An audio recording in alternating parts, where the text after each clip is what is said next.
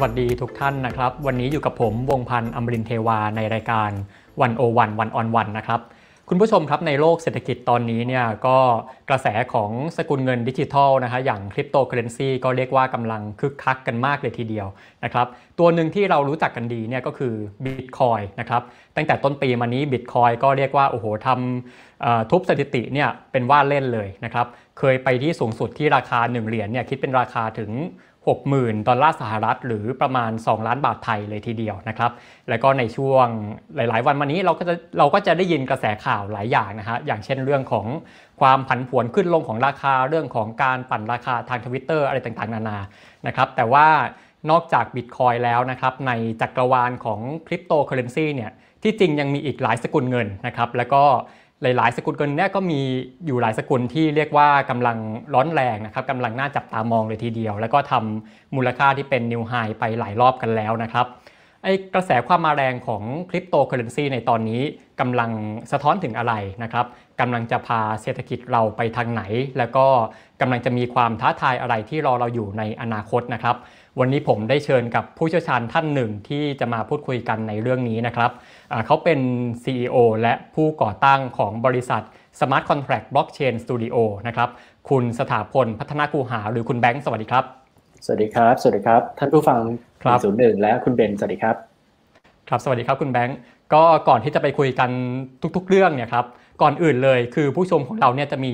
หลายคนนะครับคือส่วนหนึ่งโอเค อาจจะรู้จักคริปโตเคอเรนซีอยู่แล้วนะครับแต่ว่าอีกส่วนหนึ่งเนี่ยอาจจะยังไม่ค่อยคุ้นเคยเท่าไหร่นะครับอาจจะยังเคยได้ยินแต่ว่าไม่ค่อยรู้ดีนะครับก่อนอื่นเลยเลยอยากจะให้คุณแบงค์เนี่ยช่วยอธิบายแบบง่ายๆเลยเป็นคริปโต 101 ก่อนเลยครับว่าคริปโตเคอร์เรนซีเนี่ยมันคืออะไรอ่างั้นเดี๋ยวผมเล่าเปรียบเทียบอย่างนี้ดีกว่าครับว่าเงิน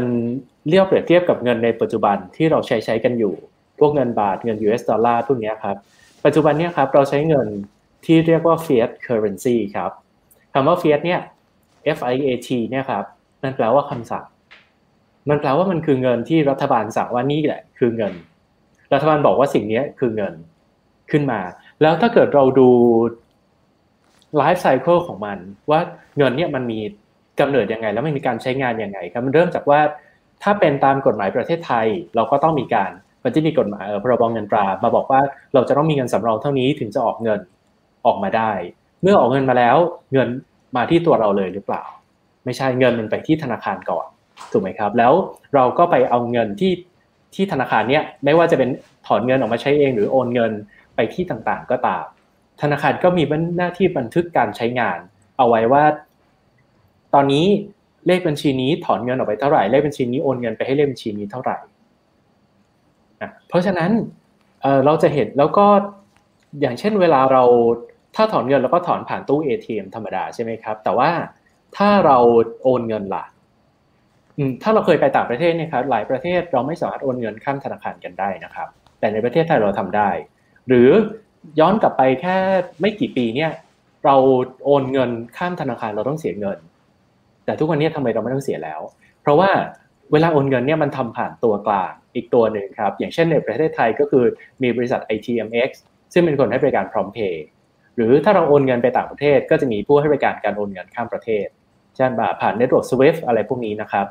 จะเห็นว่าใน life cycle ของเงินที่เราว่า fiat currency เนี่ยครับไม่ว่าจะเป็นดิจิทัลหรือว่าเป็นในรูปแบบของ physical เนี่ยมันจะต้องผ่านตัวกลางจำนวนมากครับ ไม่ว่าจะเป็นธนาคารกลางที่เป็นตัวกลางในการออกเงิน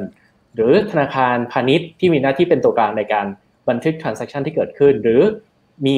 พวก network ที่ทำหน้าที่เป็นตัวกลางของตัวกลางอีกทีหนึ่งจะเห็นว่ามันมีตัวกลางเกิดขึ้นจำนวนมากเลยครับ แล้วตัวกลางเหล่านี้เนี่ยมีหน้าที่ทำอะไร สิ่งที่สำคัญที่สุดสำหรับตัวกลางเหล่านี้คือเขาจะต้องเป็นคนที่ทุกคนเชื่อถือ เช่น ถ้าสมมติว่าเราเราใช้บริการธนาคาร A แต่ว่าลูกค้าของเราใช้บริการธนาคาร B ปรากฏว่า สองธนาคารนี้ไม่เชื่อถือกันไม่ยอมคุยกัน เราก็จะส่งเงินข้ามกันไม่ได้ หรือเราเราบอกเอาใหม่บอกว่าลูกค้าให้มาใช้บริการธนาคาร A กับเราสิลูกค้าบอกไม่ไม่เชื่อ A ฉันเชื่อ B เท่านั้น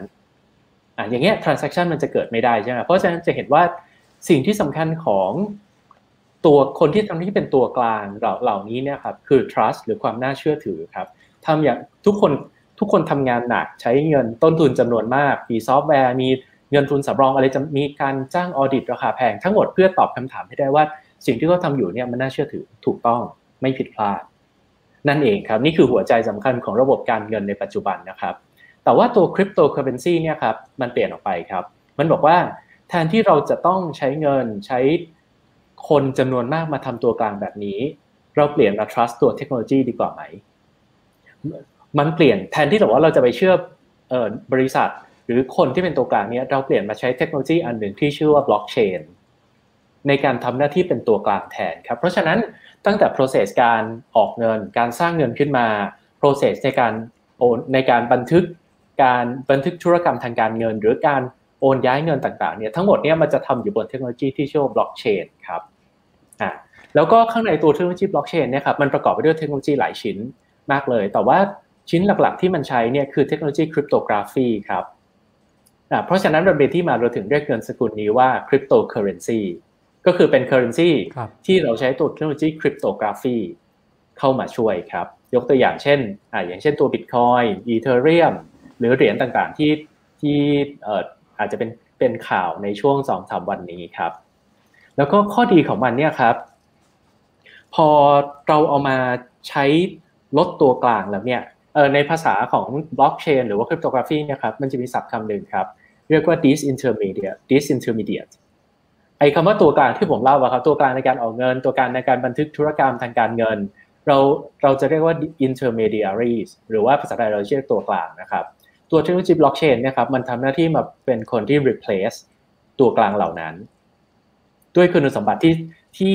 ตัวเทคโนโลยีบล็อกเชนในคุณสมบัติที่สำคัญของมันก็คือหนึ่งมี immutability คือแก้ไขได้ยากมาก ซึ่งก็เป็นคุณสมบัติของตัวกลางที่ดีใช่ไหมครับว่าเราเขียนข้อมูลใดลงไปแล้วเราโอนเงินให้เพื่อนแล้วอะมันไม่ควร transaction นี้มันไม่ควรจะลบหายไป มันจะต้องอยู่ตรงนั้นตลอดเวลา 2. มีความโปร่งใส transparency เหมือนกันธนาคาร หรือธนาคารแห่งประเทศไทยทำงานทำงานก็ต้องมีความโปร่งใสจะต้องตรวจสอบได้ มีคุณสมบัติ immutability ก็เอ้ยโทษครับ availability คือล่มได้ยากธนาคารก็ต้องให้บริการพร้อมให้บริการตลอดเวลา เพราะฉะนั้นคนก็บอกว่าเราสามารถเอาตัวเทคโนโลยีบล็อกเชนเนี่ย มาออกเป็นเงิน และสามารถให้บริการทางการเงินได้ใกล้เคียงกับสิ่งที่ธนาคารกลาง และธนาคารพาณิชย์ ให้บริการด้านการออกเงิน และบันทึกธุรกรรมทางการเงิน ครับนี่คือก็คือถ้า wrap upครับครับก็คือถ้า wrap up จากที่คุณแบงค์พูดเนี่ยก็คือทุกวันนี้เวลาเราทำธุรกรรมอะไรก็ตาม เราจะมีตัวกลางที่เป็นอย่างเช่นธนาคารนะครับแล้วก็อาจจะมีแบงค์ชาติด้วยนะครับแต่ว่าทุกวันนี้ก็คือตัวกลางเนี่ยจะเป็นบล็อกเชนที่เป็นเทคโนโลยีที่เรามองไม่เห็นแทน นะครับก็คือครับก็คืออยากให้คุณแบงค์อธิบายอีกนิดนึงครับว่าบล็อกเชนเนี่ยมันคืออะไรอธิบายแบบง่ายๆเลยครับ ได้ครับบล็อกเชนเนี่ยครับเมื่อกี้ผมจะพยายามย้ำอยู่คำหนึ่งครับว่าบันทึกธุรกรรมอืมว่าบางทีเวลาเราไปอ่านหรือไปสมมติคนที่เอ่อไม่ได้บางทีเราจะสับสนกับว่าบันทึกข้อมูลกับบันทึกธุรกรรมครับยกตัวอย่างเช่น เวลาเราโอนเงินจาก A ไป B เนี่ย สิ่งที่ธนาคารบันทึกให้กับเราคืออะไรย้อนไปสมัยก่อนเลยครับ สมัยยังไม่มีคอมพิวเตอร์เลยก็ได้ สิ่งที่ธนาคารบันทึกธนาคารก็จะเขียนในสมุดเล่มใหญ่ๆเล่มหนึ่งครับ เราเรียกว่าคนเรียนบัญชีมาจะรู้นะครับว่าเรียกว่า ledger ledger ก็จะบอกว่าเลขบัญชีนี้โอนเงินจากบัญชี A ไปบัญชี B แล้วแล้วสิ่งที่ทำก็คือเป็นลบเงินจากบัญชี A มาบวกที่บัญชี B พอกระทบยอดกันเป็นศูนย์แสดงว่า transaction นั้นสมบูรณ์แบบ พอเป็นคอมพิวเตอร์พอเราใช้คอมพิวเตอร์ปุ๊บ ธนาคารก็ทำเหมือนเดิมนะครับ ธนาคารก็บันทึกสิ่งนี้แหละ แต่ว่าใช้คอมพิวเตอร์แทนที่จะบันทึกลงสมุด สิ่งที่บล็อกเชนทำเหมือนกันครับ บล็อกเชนบันทึก transaction มันเก็บ Data แยกกันก่อนนะครับ Data ยกตัวอย่างเช่น เราต้องการส่งข้อมูลจาก A ไป B อย่างเช่นผมอยากจะส่งรูป หรือส่งรูปจาก A ไป B เนี่ยครับ ตัว Data เนี่ยคือรูป Transaction คือบันทึกว่าณวันนี้เวลานี้ผมได้ส่งอะไร จาก A ไป B เพราะฉะนั้นสิ่งที่ธนาคารทำธนาคารไม่ได้บันทึกข้อมูลนะครับ ธนาคารพวกข้อมูลส่วนตัวเราธนาคารเก็บอยู่อีกที่หนึ่งสิ่งที่บันทึกบน ledger คือ transaction เท่านั้น เหมือนกันครับตัวบล็อกเชนนี้เนี่ยมันทำหน้าที่บันทึก transaction ว่าใครโอนเงินจากบัญชีไหนไปที่บัญชีไหนเป็นยอดเงินเท่าไหร่ และมีวิธีอื่น ๆ ในการตรวจสอบความถูกต้อง นี่คือสิ่งที่บล็อกเชนทำครับ เพราะฉะนั้น สิ่งที่บล็อกเชนให้กับเราเนี่ยครับคือมันมันทำหน้าที่เป็นเทคโนโลยีอันหนึ่งที่บันทึกตัว ledger หรือบันทึก transaction นี้ได้อย่างปลอดภัย และมีความโปร่งใสสูงมาก ครับครับคือเวลาเราพูดถึงคริปโตเคอร์เรนซีเนี่ยคืออย่างเช่นพูดถึงบิตคอยน์อะไรเงี้ยคนในภาพในหัวคนเนี่ยจะนึกถึงว่ามันคือการลงทุนมันคือการเก็งกำไรนะครับแต่ว่านอกนอกจากเรื่องแบบนี้ไอ้คริปโตเคอร์เรนซีเนี่ยจริง ๆ แล้วมันยังทำอะไรได้อีกครับ อ่าจริง ๆ ได้อีกเยอะเลยนะครับ ถ้าเป็นยุคแรก ๆ ของคริปโตเคอร์เรนซีเนี่ยพอพอออกเงินคริปโตเคอร์เรนซีมาเนี่ยทุกคนพยายามจะคิดว่ามันสามารถมาแทนเงินเลยได้ไหม เช่นอะเงินมันก็จะมีคุณสมบัติต่างๆ กันครับหนึ่งเป็นอ่าอย่างแรกเป็น store of value ก็ตอนหลังมันก็พิสูจตัวเองมากขึ้นแล้วว่ามันสามารถเป็น store of value ได้ สังเกตได้อย่างไรครับ สังเกตได้ว่าช่วงหลังๆเนี่ยเราเห็นว่ามีมีกองทุน หรือมีบริษัทที่อยู่ในตลาดหลักทรัพย์ ทั้งในไทยและในต่างประเทศนะครับ ก็มาแบ่งเงินส่วนหนึ่งมาถือในคริปโตเคอเรนซีด้วย มันก็เป็นสิ่งหนึ่งในการพิสูจได้เหมือนกันว่ามันจากของที่แบบเป็นโปรแกรมเมอร์ผลิตขึ้นมาดูเข้าใจยากเนี่ยทำให้บริษัทขนาดใหญ่ หรือกองทุนขนาดใหญ่เนี่ยยอมรับและยอมรับในคุณสมบัติ store of value มันได้ เป็น medium of exchange ได้ไหม เป็นได้นะครับ แต่ว่าด้วย ตัวเทคโนโลยีบล็อกเชนปัจจุบันนี้อาจจะยังไม่ได้ทำงานได้เร็วมากนะเพราะฉะนั้นอาจจะเป็น medium of exchange ที่ทำได้แต่ไม่ได้ดีมากนักครับ แต่มันมีนะครับ ตอนนี้มันก็มีตัวเทคโนโลยีบล็อกเชนใหม่ๆ หรือการอัปเกรดหลายๆ อันในที่จะมาถึงในอนาคตอันใกล้นี้เนี่ยจะทำให้มันทำงานได้เร็วขึ้นมากๆแล้ว หรือถ้าเรามองคุณสมบัติต่อไปครับ เป็นเป็นเป็นมาตรฐานในการชำระหนี้ในอนาคตได้ไหม ก็เป็นไปได้เหมือนกันนะครับ เพราะว่าเดี๋ยวนี้มันก็มีการเอาบล็อกเอาตัวคริปโตเคอร์เรนซีเนี่ยไปใช้ในรูปแบบของการชำระเงินในอนาคตได้ด้วยครับ อันนี้คือเรามองในแบบของเงินก่อนนะครับ แต่ว่าวิธีเอ่อจริง ๆ แล้วทุกวันนี้เนี่ยมันจะวิธีการไปใช้อย่างอื่นอีกเยอะมากเลยครับ อย่างเช่น ในบางบล็อกเชน network เนี่ยเวลาเราอยากจะใช้งาน เช่น เราอยากจะให้มีการโอนเงิน เนื่องจากบล็อกเชนมันไม่มีตัวกลางใช่ไหมครับ ปกติแล้วเนี่ยเราก็จะมีธนาคารหรือมี นิติบุคคลหรือมีใครสักคนหนึ่งอะทำหน้าที่เป็นตัวกลางในการrun คอมพิวเตอร์หรือ run ระบบนี้พอเป็นบล็อกเชนอะมันไม่มีพอไม่มีปุ๊บใคร run ใครทำนี้เป็นตัวกลางล่ะ มันก็ต้องมีพวกคนที่พวกคนที่เกี่ยวข้องทุกๆคนที่มาช่วยกัน run network บล็อกเชนนี้เนี่ยครับ มาช่วยกันเป็นตัวกลางครับ แล้วทำไมเขาต้องทำอืมครับอาจจะคิดว่าเออเป็นทำสนุกสนุกก็ได้นะครับ แต่ว่าจริงๆแล้วถ้าเราไม่ไม่มี ตัวระบบอีโคโนมิกที่ดีเนี่ยระบบนี้ก็จะไม่ยั่งยืน ตอนออกแบบระบบเนี่ยเขาก็มองว่าเขาก็มองประเด็นนี้เหมือนกันครับว่าทำอย่างไรให้ระบบนี้สามารถรันได้อย่างยั่งยืนเขาบอกว่างั้นคนที่จะมาทำ transaction บนนี้ทุกๆคนไม่ว่าจะเป็นการโอนเงินการปั๊มเงินหรือทำอะไรก็แล้วแต่จะต้องจ่ายเงินให้กับคนที่มาช่วยกันรันระบบอ่าอันนี้เวลาภาษาบล็อกเชนเขาจะชอบเรียกเรียกรวมๆกับราคาแก๊สนะครับเหมือนค่าแก๊สเวลาเติมน้ำมันอย่างเงี้ยครับ อะก็เราก็เอาตัวคริปโตเคอเรนซีเป็นตัวจ่ายค่าแก๊สตรงนี้ได้นะครับ แล้วก็ทุกวันนี้เนี่ยมันจะมีสิ่งที่เรียกว่า DeFi ครับ Decentralized Finance มันคือการเอาพวกบริการทางการเงินที่อยู่ในโลกปัจจุบันนี้ไม่ว่าจะเป็นการทำการกู้ยืม หรือว่าการสร้างหุ้นเสมือนขึ้นมาบนโลกของบล็อกเชนพวกนี้ครับ เราก็สามารถเอาตัวคริปโตเคอเรนซีเนี่ยเอามาอย่างเช่นในการกู้ยืมทำ lending protocol เนี่ย ก็สามารถเอาเอาตัวคริปโตเคอเรนซีไปเป็นหลักประกันหรือเป็น collateral ในการกู้ยืมเงินออกไปได้ครับ อืมหรือแม้กระทั่งธนาคารแห่งประเทศไทย เออโทษนะครับ ธนาคารกลางในหลาย ๆ ประเทศ รวมถึงธนาคารแห่งประเทศไทยของเราด้วย ก็มีการทดลองทำโปรเจกต์ที่ชื่อว่า CBDC Central Bank Digital Currency ก็คือเป็นเงินคริปโตนี่แหละ แต่ว่าออกโดยธนาคารกลางเองเลย ก็มีหลาย ๆ ประเทศก็มีการทดลองสิ่งนี้กันอยู่นะครับ แล้วก็สุดท้ายที่ผมอยากจะแตะไปถึงนิดนึงก็คือ ทุกวันนี้เวลาเราพูดถึงคริปโตเนี่ยครับมันหน้าตามันเริ่มเปลี่ยนไปแล้ว ก่อนหน้านี้เรามองว่ามันคือเงินชนิดหนึ่งตอนหลังมันเริ่มมีความเป็นสินทรัพย์มากขึ้น เช่นแทนหุ้น แทนหน่วยลงทุนแทนอะไรพวกนี้ใช่ไหมครับ ตอนนี้มันเริ่มแทนความเป็นเจ้าของแล้วเขาเรียกสิ่งนี้ว่า NFT ครับ non fungible token เช่นแทนหน่วยเหรียญเหรียญนี้แทนงานศิลปะรูปนี้ หรือแทนลิขสิทธิ์ของเพลงเพลงนี้ เป็นต้นครับอาจจะเห็นว่ามันมีวิฒนาการของมัน แล้วก็มันเริ่มเริ่มมีการเข้ามาเปลี่ยนวิธีการทำงานวิธีการทำธุรกิจ หรือระบบเศรษฐกิจมากขึ้นแล้วครับ ตัวคริปโตเคอเรนซีเหล่านี้คือตอนนี้เรียกว่าไปไกลมากเลยทีเดียวนะครับ ไปถึงขั้นที่คุณแบงค์พูดเนี่ยเป็น NFT เป็นเรื่องของความเป็นเจ้าของในวงการศิลปะวงการดนตรีอะไรด้วยเนี่ยค่อนข้างไปไกลเนาะในตอนนี้นะครับ เอางี้คือเท่าที่คุณฟังคุณแบงค์เมื่อกี้คือมันจะมีหลายคำเลยนะครับไปที่เรื่องแรกก่อนคุณแบงค์พูดถึงคำว่า DeFi หรือ Decentralized Finance เนี่ยครับการเงินแบบกระจายศูนย์นะครับอยากให้คุณแบงค์ช่วยขยายความหน่อยว่าไอ้ไอ้ DeFi ตัวเนี้ยมันมันมันเป็นยังไงครับ มันต่างจากทุกวันนี้ยังไงอ่า DeFi เนี่ยครับมันคือตามชื่อของมันเลยนะครับ มันชื่อว่า D D เนี่ยมันอยู่มาจาก decentralized ครับ Fi ก็คือ finance ครับ มันเกิดมาจากอย่างนี้ครับเเวลาเราทำคริปโตเคอเรนซีนะครับมันอย่างเช่นบิตคอยเนี่ยมันคือมันคือเงินต่อเปล่าที่เราไปทำอะไรมันไม่ได้มากนัก ก็ได้แต่อะเราเป็นเจ้าของมันได้ เราโอนมันได้ แต่ว่าจะมีบล็อกเชนบางตระกูลครับที่เราสามารถเขียนโปรแกรมไปควบคุมมันได้เลย ยกตัวอย่างเช่น เราสั่งสินค้า pre-order เอาไว้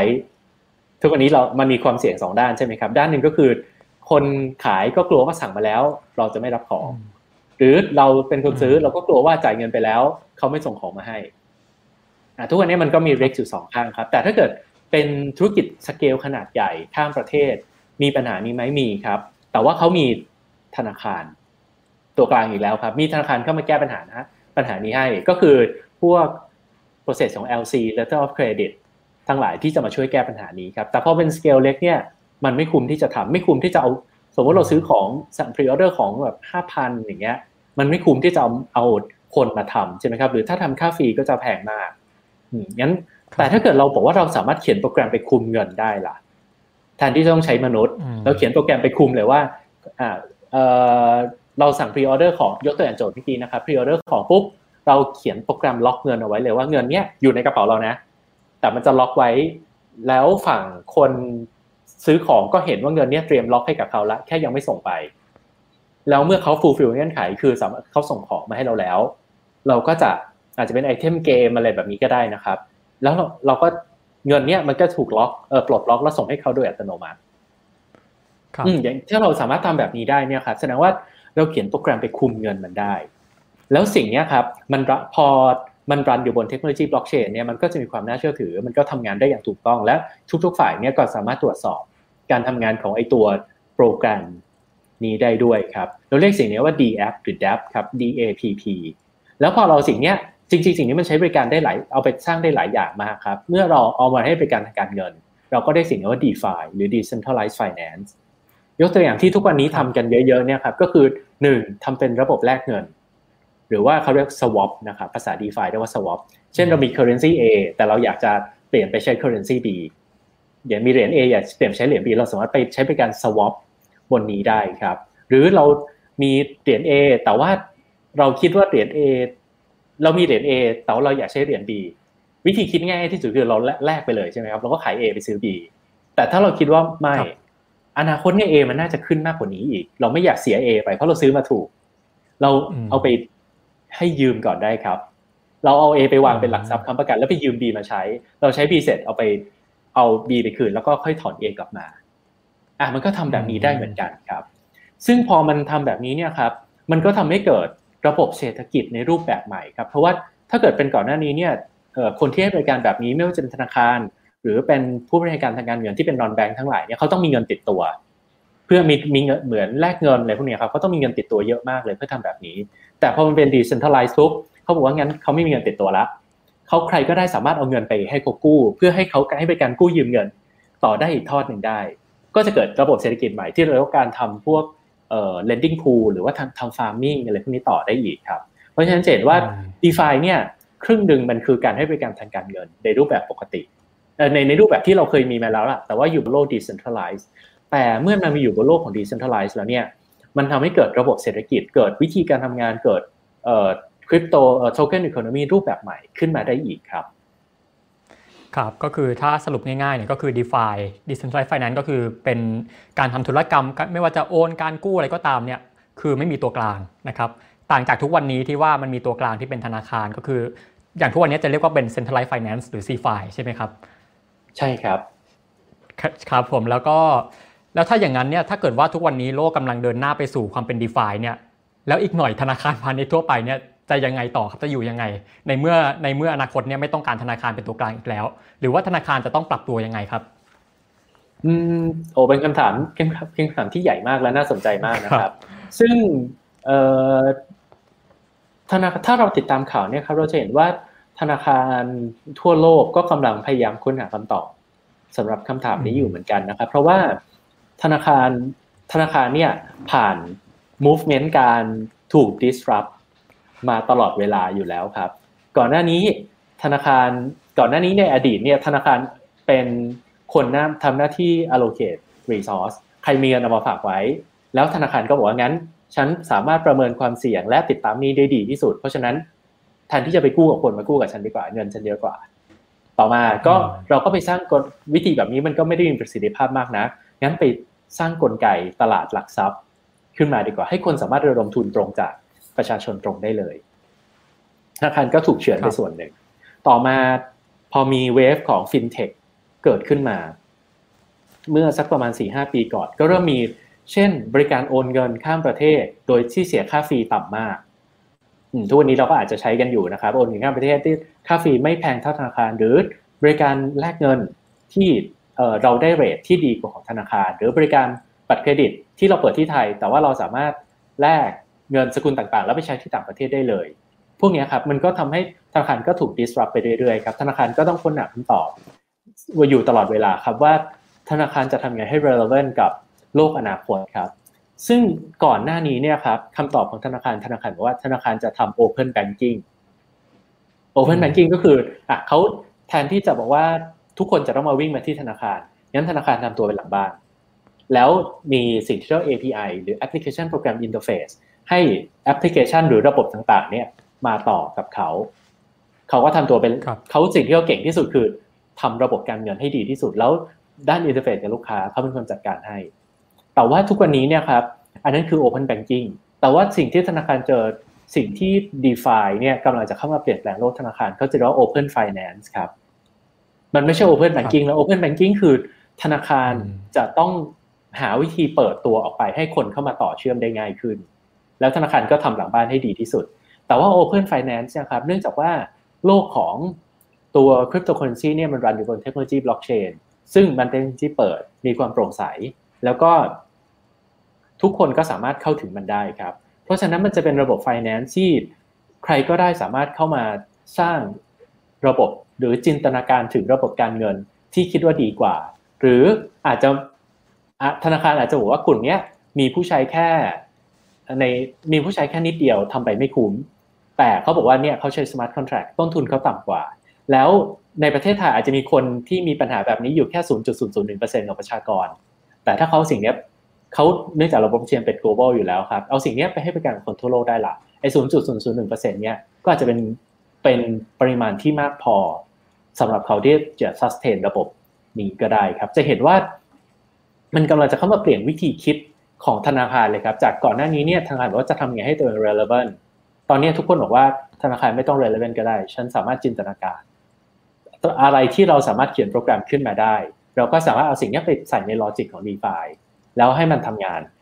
ตอบสนองโจทย์ที่เราต้องการได้ครับ เพราะซึ่งธนาคารหลาย ๆ ที่ก็มีวิธีที่จะ engage สิ่งนี้แตกต่างกันครับ อย่างเช่น ในบางธนาคารก็ใช้วิธีไปลงทุนในบริษัทพวกที่ทำเรื่อง d e f าทำในเรื่องคริปโตเคอเรนซีพวกนี้ครับ แล้วก็หรือในบางธนาคารก็งั้นเราสร้างเองขึ้นมาดีไหมมันถึงเกิดศัพท์ใหม่อีกคำหนึ่งครับเขาเรียกว่า C DeFi อะก่อนนี้เรามี C DeFi ก็คือ centralized finance ใช่ไหมครับก็คือไอ้โลกการเงินที่เราคุ้นเคยในปัจจุบันนี่แหละ DeFi คือ decentralized แต่ว่าจะมีอีกตรงกลางครับ ก็คือ C DeFi คือเป็น เป็นคนที่ทางทำตัวเป็น centralized นะ แต่ว่าเอา service แบบ DeFi เอาเข้ามารันเช่นเขาเห็นเช่นสมมติอาจจะมีธนาคารที่เห็นว่าเอ้ยเปิดบริการเนี้ยมันดีมากเลย เขาไม่ต้องไปเขาไม่ต้องสร้างเองละเขาไปเชิญคนเนี้ยไอ้โปรเจกต์ DeFi นี่มารันอยู่บน centralized blockchain ของเขามาเลยอะมันก็มีแนวคิดแบบนี้เหมือนกันนะครับ ในโลกของธนาคาร หรือในบางธนาหลาย ๆ ธนาคารเนี่ยทั้งในไทยและต่างประเทศ ก็จะมีการเปิด unit ที่เป็น innovation unit ที่เน้นไปที่การทั้งเป็น lab เป็นเรื่องการทดลอง แล้วก็เป็นเรื่องการลงทุนในพวกโปรเจกต์ที่เกี่ยวกับคริปโตเคอเรนซีและ DeFi และ blockchain อยู่ด้วยเลยครับ อืมครับ มีศัพท์ใหม่มาอีกเป็น c d f i นะครับ เรามี d e f i มี c f i มี d e f i เข้ามาด้วยในตอนนี้มี c d f i ก็ครับก็คือแน่นอนว่าธนาคารพาณิชย์ตอนนี้ต้องปรับตัวนะครับ และคำถามต่อไปเนี่ยแล้วคนทั่วไปอย่างเราเนี่ยครับ จะต้องปรับตัวยังไงไหม หรือว่าเราจะต้องเจอการเปลี่ยนแปลงทางทางการทำธุรกรรมทางเศรษฐกิจ หรือว่าการใช้ชีวิตยังไงไหมครับอืมกับกับจริงๆแล้วผมว่าครับผมมองเป็นโอกาสนะครับ คือผมมองอย่างนี้ครับ โอกาสใหม่เนี่ยมันมาสำหรับคนที่พร้อมที่จะเรียนรู้ และพยายามที่จะเรียนรู้มันครับเเพราะว่า เพราะว่า ไอ้สิ่งใหม่ ๆ เหล่านี้เนี่ยครับสุดท้ายแล้วมันมันไม่ได้บอกว่าเราลงทุนสิ่งนี้แล้วเราจะได้ผลตอบแทนมากกว่า หรือเราสามารถไปเก็งกำไรมันได้ครับผมว่าอันนั้นน่ะเป็นผลพลอยได้ จากการที่เราเข้าใจเทคโนโลยีใหม่เข้าใจตัวสิ่งใหม่ตัวสิ่งใหม่ ๆ เหล่านี้มากกว่าหรืออินโนเวชันใหม่ ๆ เหล่านี้ครับซึ่งแทนที่เราจะคิดว่าเราโอเคเราสิ่งใหม่เนี่ยเป็นอะไรไม่รู้แหละรู้แต่ว่าถ้าซื้อวันนี้แล้วพรุ่งนี้ราคาขึ้นฉันขาย ก็ เราก็จะได้กำไรนะครับ ก็ไม่ได้ผิดอะไรครับ แต่ว่าถ้าเกิดเราเข้าใจลึกกว่านั้น เรามองต่อไปว่า เอ๊ะแล้วไอ้ไอ้สิ่งที่เราคิดว่าซื้อวันนี้แล้วพรุ่งนี้มันราคาขึ้นไปอีก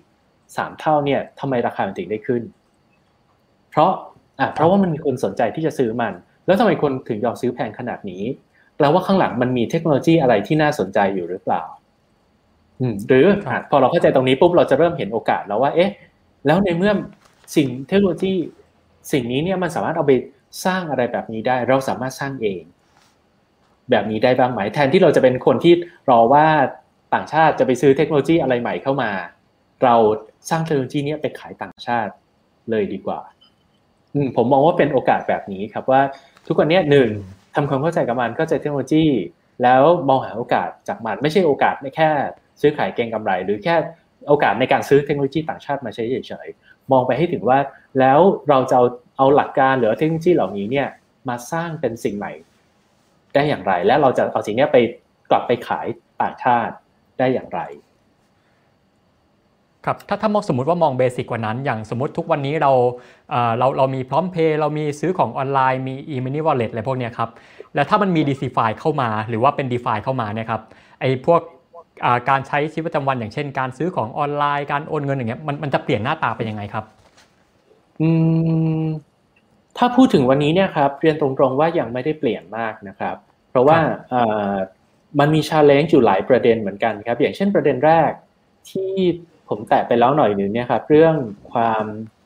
เร็วของตัว network บล็อกเชนครับคือทุกวันนี้เวลาเราทำสังเกตได้ว่าในช่วงไหนที่มีธุรกรรมเยอะๆ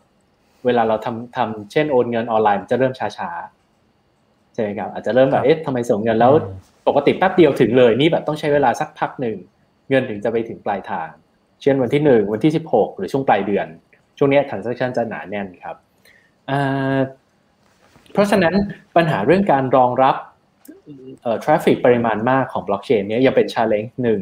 ของตัวเทคโนโลยีบล็อกเชนณวันนี้นะครับ แต่ว่าในอนาคตเนี่ยเอ่อมี กำลังจะมีบล็อกเชนโปรโตคอลใหม่ๆ หรือมีการอัปเกรดตัวบล็อกเชน network ที่จะทำให้รองรับทราน s ั c t ชันได้มากขึ้นแล้วครับ แล้วก็อีกปัญหาหนึ่งที่ที่ทำให้การใช้งานในชีวิตประจำวันนี่อาจจะยังยากอยู่ก็คือเรื่อง user experience ของ blockchain ครับ ยกตัวอย่างนี้ ยกตัวอย่างหนึ่งที่เวลาผมคุยกับลูกค้าแล้วเนี่ยจะเป็นปัญหาแบบทุกคนจะหยุดณจุดนี้ทันที เช่น เวลาเราทำ key หรือเราคิดง่ายๆว่า password ก็ได้นะครับ ตัว key หรือ password ของเราหายเนี่ยเงินเราหายไปตลอดการเลยนะครับ เราไม่สามารถกู้กลับมาได้แล้ว ถ้าเราทำ key นั้นหาย ยกตัวอย่างนะครับ แล้วทำไมบนธนาคารก็ใช้เทคโนโลยีนี้ครับ แต่ว่าธนาคารเขาเป็นคนดูแลและเก็บ key นี้ให้กับเรา พูดอีกอย่างว่าเรากำลังจะเชื่อถือธนาคารให้ทำสิ่งนี้ให้กับเราอืมซึ่งมันก็แก้ปัญหาไปได้ครับ แต่ว่า ถ้าเราบอกว่าเราจะเปลี่ยนมาใช้เทคโนโลยีอีกรูปแบบหนึ่งมันกำลังจะว่าเราจะต้องดูแลรับผิดชอบตัวมัน empower เราให้เรามีอำนาจในการควบคุมเงินของเราเอง แต่มันตามมาด้วยความรับผิดชอบอีกจำนวนมากที่เราจะต้องดูแลครับ ซึ่งหรือว่าระบบการใช้งานที่ยังทุกวันนี้ก็ยังใช้ค่อนข้างยากอยู่ครับรวมถึงซึ่งสองเหตุผลนี้ทำให้ adoption ของการนำไปใช้ในชีวิตประจำวันอาจจะยังไม่แพร่หลายมากนัก แต่ว่าก็มีการใช้ในชีวิตประจำวันอยู่บ้างแล้วครับ เช่นเอาไปซื้อรถยนต์ครับเทสลาที่อืมแล้วอยู่แล้วเขาก็บอกว่าเขาเอ่อที่ทาง CEO ก็บอกว่าเออเปลี่ยนละไม่ให้ซื้อรถยนต์แล้ว หรือในประเทศไทยก็มีหลายผู้ให้บริการนะครับ ที่รับชำระเงินด้วยเงินคริปโตเคอเรนซีครับเพราะฉะนั้นผมเชื่อว่าเอ่ออาจจะยังไม่ได้เห็นการเอาพวกแบบคริปโตเคอเรนซีมาใช้ในชีวิตประจำวันอย่างแพร่หลายรวดเร็วมากนะครับ ถ้าสองปัญหานี้ยังไม่ได้ถูกแก้ ก่อน แล้วถ้าถูกแก้แล้วเนี่ยผมเชื่อว่ามันจะทำให้ adoption adoption ของการเอาไปใช้เนี่ยแพร่หลายมากขึ้น และอีกปัจจัยหนึ่งก็คือการยอมรับจากภาครัฐครับ เพราะว่าทุกวันนี้เนี่ยเอ่อมีมีไม่กี่ประเทศบนโลกครับ ที่บอกว่าสิ่งเนี้ยเป็นเงิน ส่วนใหญ่จะบอกว่าเป็น asset หรือเป็นสินทรัพย์ดิจิตอลก่อนครับ แล้วมีอีกไม่กี่ประเทศมีสองสามประเทศที่ตอนนี้แบนเลยห้ามใช้อืมเนื่องจากว่าพอมันเป็นสินทรัพย์เนี่ยครับมันยังไม่ได้เป็นเงินที่มีสามารถชำระหนี้ได้ทำกฎหมาย มันก็จะเป็นอีกหนึ่ง barrier ที่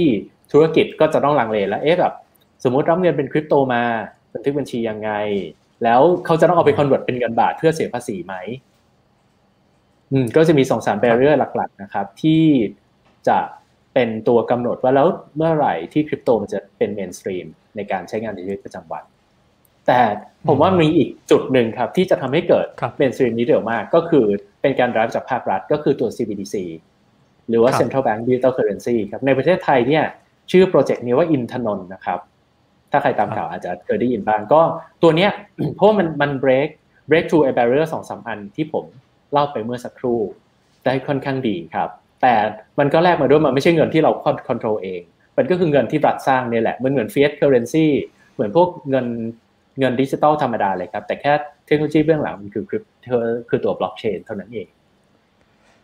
ครับ คือนอกจากไทยที่ตอนนี้มี project อินทนนท์แล้วนะครับ ตอนนี้ก็จะเห็นอีกประเทศหนึ่งที่ตอนนี้กำลังเอ่อเคลื่อนไปไกลก็คือจีนนะครับจีนอย่างเช่นมีหยวนดิจิตอลเนี่ยนะครับ แล้วก็ครับตอนนี้ก็ยังมีอีกหลาย ๆประเทศที่กำลังดูเรื่องนี้อยู่นะครับกำลังเดินหน้าเรื่องนี้อยู่นะครับอะอยากให้คุณแบงค์ช่วยเปรียบเทียบนิดนึงว่าไอตัวเงินสกุลดิจิตอลที่มันจะออกมาจากธนาคารกลางหรือ CBDC เนี่ยมันจะต่างจากเงินคริปโตทั่วๆไปยังไงครับอืมต่างในหลายประเด็นนะครับผมมองแยกเป็นครับ ตัวเทคโนโลยีพื้นฐานเลยครับ ต่อให้มันใช้บล็อกเชนอันเดียว ต่อให้มันใช้บล็อกเชนอันเดียวกันเป๊ะเลยนะครับ แบบโคลนเทคโนโลยีกันมาเลยเนี่ย แต่ว่าสุดท้ายแล้วคนที่จะมี มีสิทธิ์ในการควบคุม transaction บนนั้นคือใคร ถูกไหมครับ ไอคนที่เห็นอะอ่าเราเห็นเห็นได้อยู่แล้วครับ เห็นว่ามี transaction อะไรเกิดขึ้นมางแต่ว่าสุดท้ายคนที่อำนาจที่แท้จริงคือคนที่บอกว่า อะไรจะให้เขียนลงไปได้ อะไรจะลบอะไรไม่ให้เขียน นั่นนั่นคืออำนาจอยู่ที่คนนั้นใช่ไหมครับ ใน CBDC เนี่ยตอนนี้เท่าที่เห็นการทดลองในหลาย ๆ ประเทศเนี่ยครับก็คือก็จะเป็นธนาคารกลางเนี่ยแหละและอาจจะมีบริษัทใหญ่ๆอาจจะมีหน่วยงานรัฐ เป็นคนดูแลพวกนี้ครับ แต่ว่าถ้าเป็นครับคริปโตเคอเรนซีเนี่ยเป็นใครก็ได้ เช่น ผมหรือคุณเป็นจบ session นี้ปุ๊บอยากเฮ้ยงั้นเราอยากเป็นหนึ่งใน node blockchain ดีกว่าแล้วก็ไปโหลดซอฟต์แวร์มาตัวหนึ่งแล้วก็ run ปล่อยให้มัน sync กันสัก สองคืน แล้วเราก็จะเป็นหนึ่งในคนที่มีสิทธิ์เขียนข้อมูล ลงบนตัวบล็อกเชนได้เลยครับ เพราะฉะนั้นอำนาจมันอยู่ที่เรา ในขณะที่ CBDC เนี่ยอำนาจมันก็ยังเป็นของรัฐอยู่ครับอืมซึ่งอันเนี้ยมันแล้วแต่เราจะ trust หรือไม่ trust ใครแล้วครับนะอะในนี่คือ layer ของตัวตัวแบบ layer ที่เป็น foundation ของมันนะครับก็คือ technology blockchain มองสูงขึ้นมา การใช้งานเนี่ยเนื่องจากเป็น CBDC มันออกโดยรัฐ เพราะฉะนั้นเอ่อแน่นอนว่ามันจะต้องเป็น legal tender เพราะฉะนั้นเอ่อ adoption ของภาคธุรกิจเอ่อน่าจะต้องเยอะกว่า แล้วก็มองสูงขึ้นไปอีกพอเอ่อพอวิธีเนื่องจากวิธีการของมันเนี่ย มันก็จะได้รับการยอมรับจากธนาคารหน้าตาเพราะฉะนั้น experience การใช้งานของคนเนี่ยกับ CBDC จะไม่ค่อยต่างกับการใช้งานเงินดิจิตอลปัจจุบันมากนักครับ อาจจะต่างบ้างแต่ไม่เยอะครับอืมในขณะที่ครับตัวคริปโตเนี่ย มันจะต่างออกไปค่อนข้างเยอะครับอืมเช่นเราจะต้องมีกระเป๋าเงินของเราเอง เราจะต้องเก็บ key ของเราเองไม่ให้หาย หรือบางคนอาจจะต้องมี hardware wallet อีกหนึ่งชิ้น เข้ามาเพื่อการันตีว่า key มันจะไม่ได้ถูกขโมยอืมแบบนี้ครับ เพราะฉะนั้น experience การใช้งานจะต่างกันค่อนข้างมากครับ ทั้งตั้งแต่ตั้งแต่ตั้งแต่แบบไอ layer ล่างของบล็อกเชนขึ้นมาจนถึง layer user experience ครับ ครับครับผมแล้วก็ เอ่อคืออย่างที่ผมพูดไปตอนแรกก็คือ อย่างจีนเนี่ยตอนนี้มีหยวนดิจิทัลที่เรียกว่าคืบหน้าไปไกลมาก น่าจะไกลที่สุดเลยในโลกตอนนี้นะครับแล้วก็คืออย่างหยวนดิจิทัลเนี่ยมันจะมีสิ่งหนึ่งที่น่าคิดก็คือว่า ถ้าเกิดว่าถึงจุดหนึ่งที่ที่มันได้ใช้ในจีนทั่วประเทศแล้วคืออย่างตอนนี้มันทดลองใช้อยู่ใช่ไหมครับอยู่ในแค่ไม่กี่เมืองนะครับถึงจุดหนึ่งถ้าเกิดว่าขยายไปทั่วประเทศเนี่ยก็คือจะมีคนใช้สกุลนี้ถึงเป็นพันๆล้านคนเลยนะครับแล้วก็ไม่ใช่แค่นั้นไม่ใช่แค่ในจีน เพราะว่าจีนเนี่ยก็ยังมี transaction อยู่กับทั่วโลกนะครับก็จะทำให้การใช้เงินหยวนดิจิตอลเนี่ยมันมันมันแผ่ขยายออกไปไกลทั่วโลกอีกนะครับซึ่ง มันก็อาจจะเป็นไปได้ว่าที่หยวนดิจิตอลเนี่ยอาจจะขยับขึ้นไปเป็นสกุลเงิน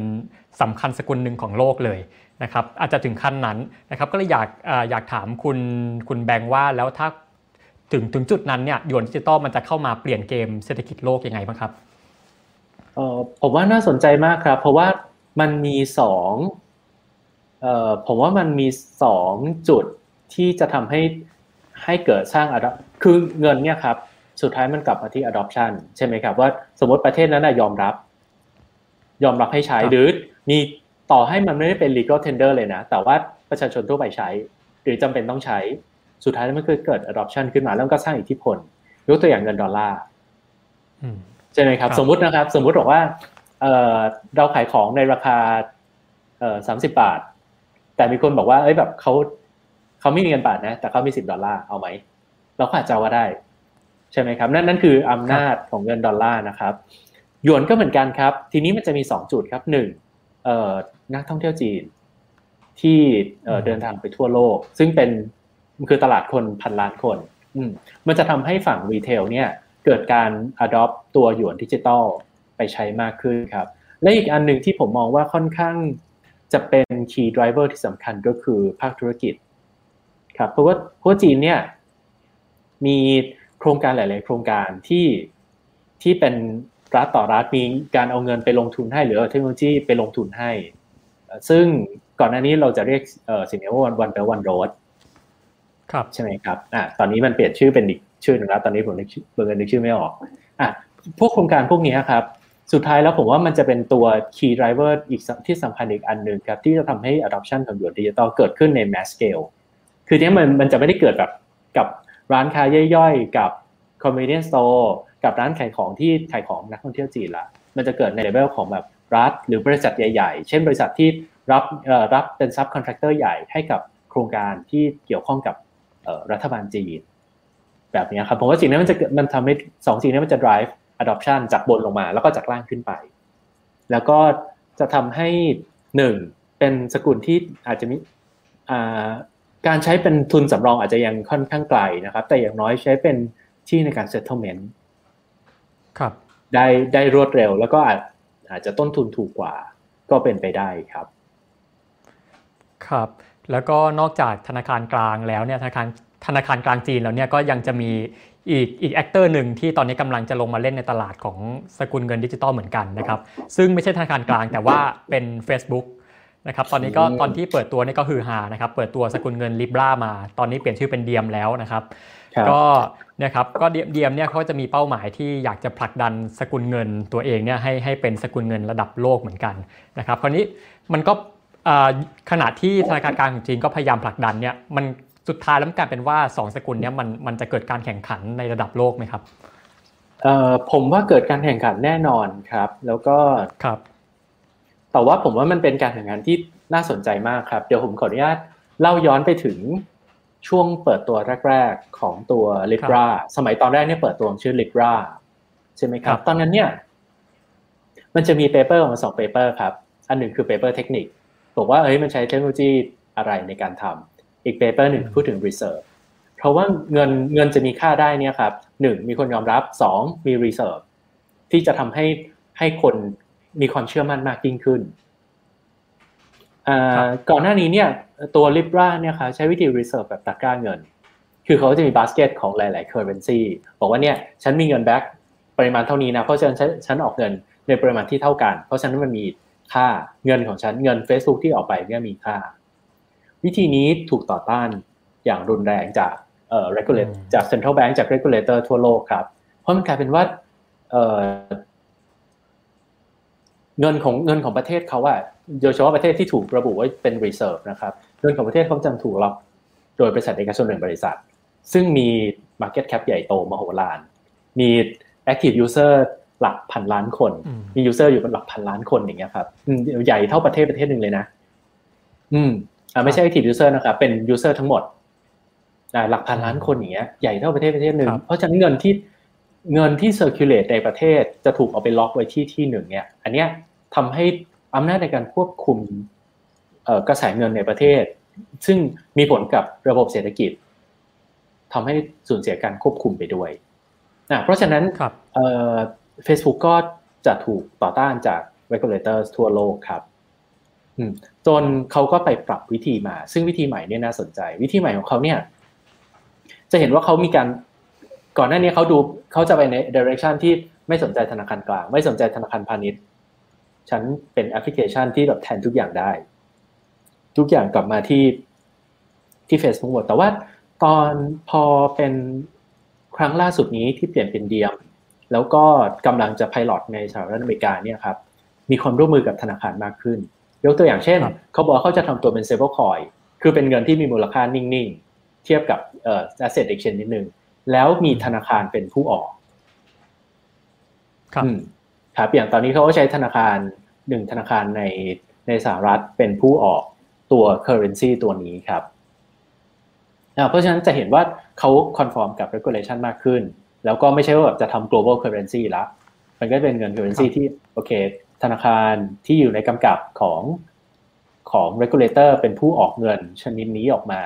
มันจะค่อนข้างถอยไปใกล้เคียงกับความเป็นเงินดิจิตอลหรือ e เออโทษครับเป็น e money มากยิ่งขึ้นครับแล้วเราก็จะคงจะเห็นการทดลองแบบนี้มากขึ้นจาก Diem ครับว่าแล้ว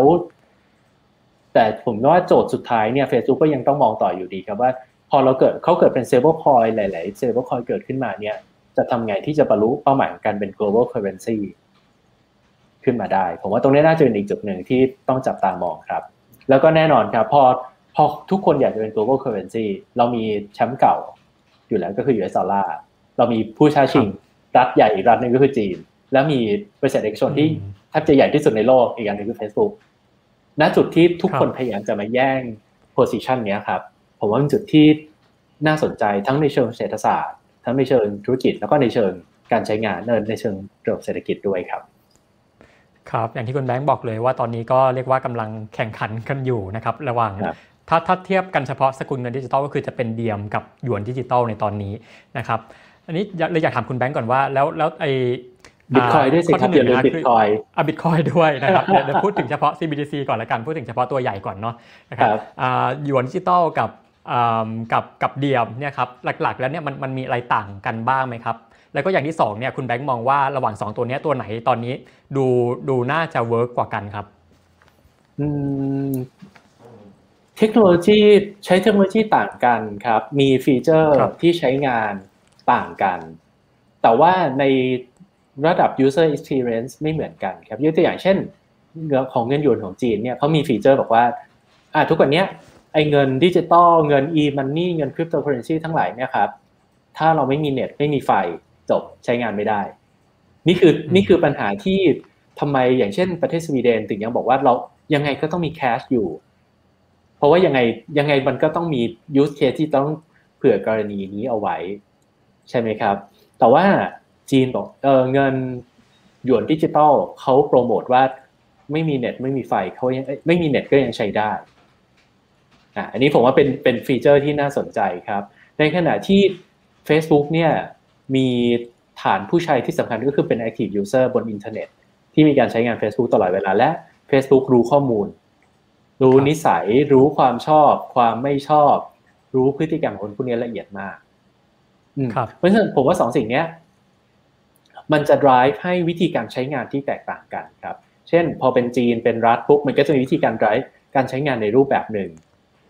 ในขณะที่ Facebook มันก็จะมันก็จะค่อนข้างมาทาง commercial เน้นไปทางให้แบบ คนจำนวนมากสามารถเข้ามาใช้ได้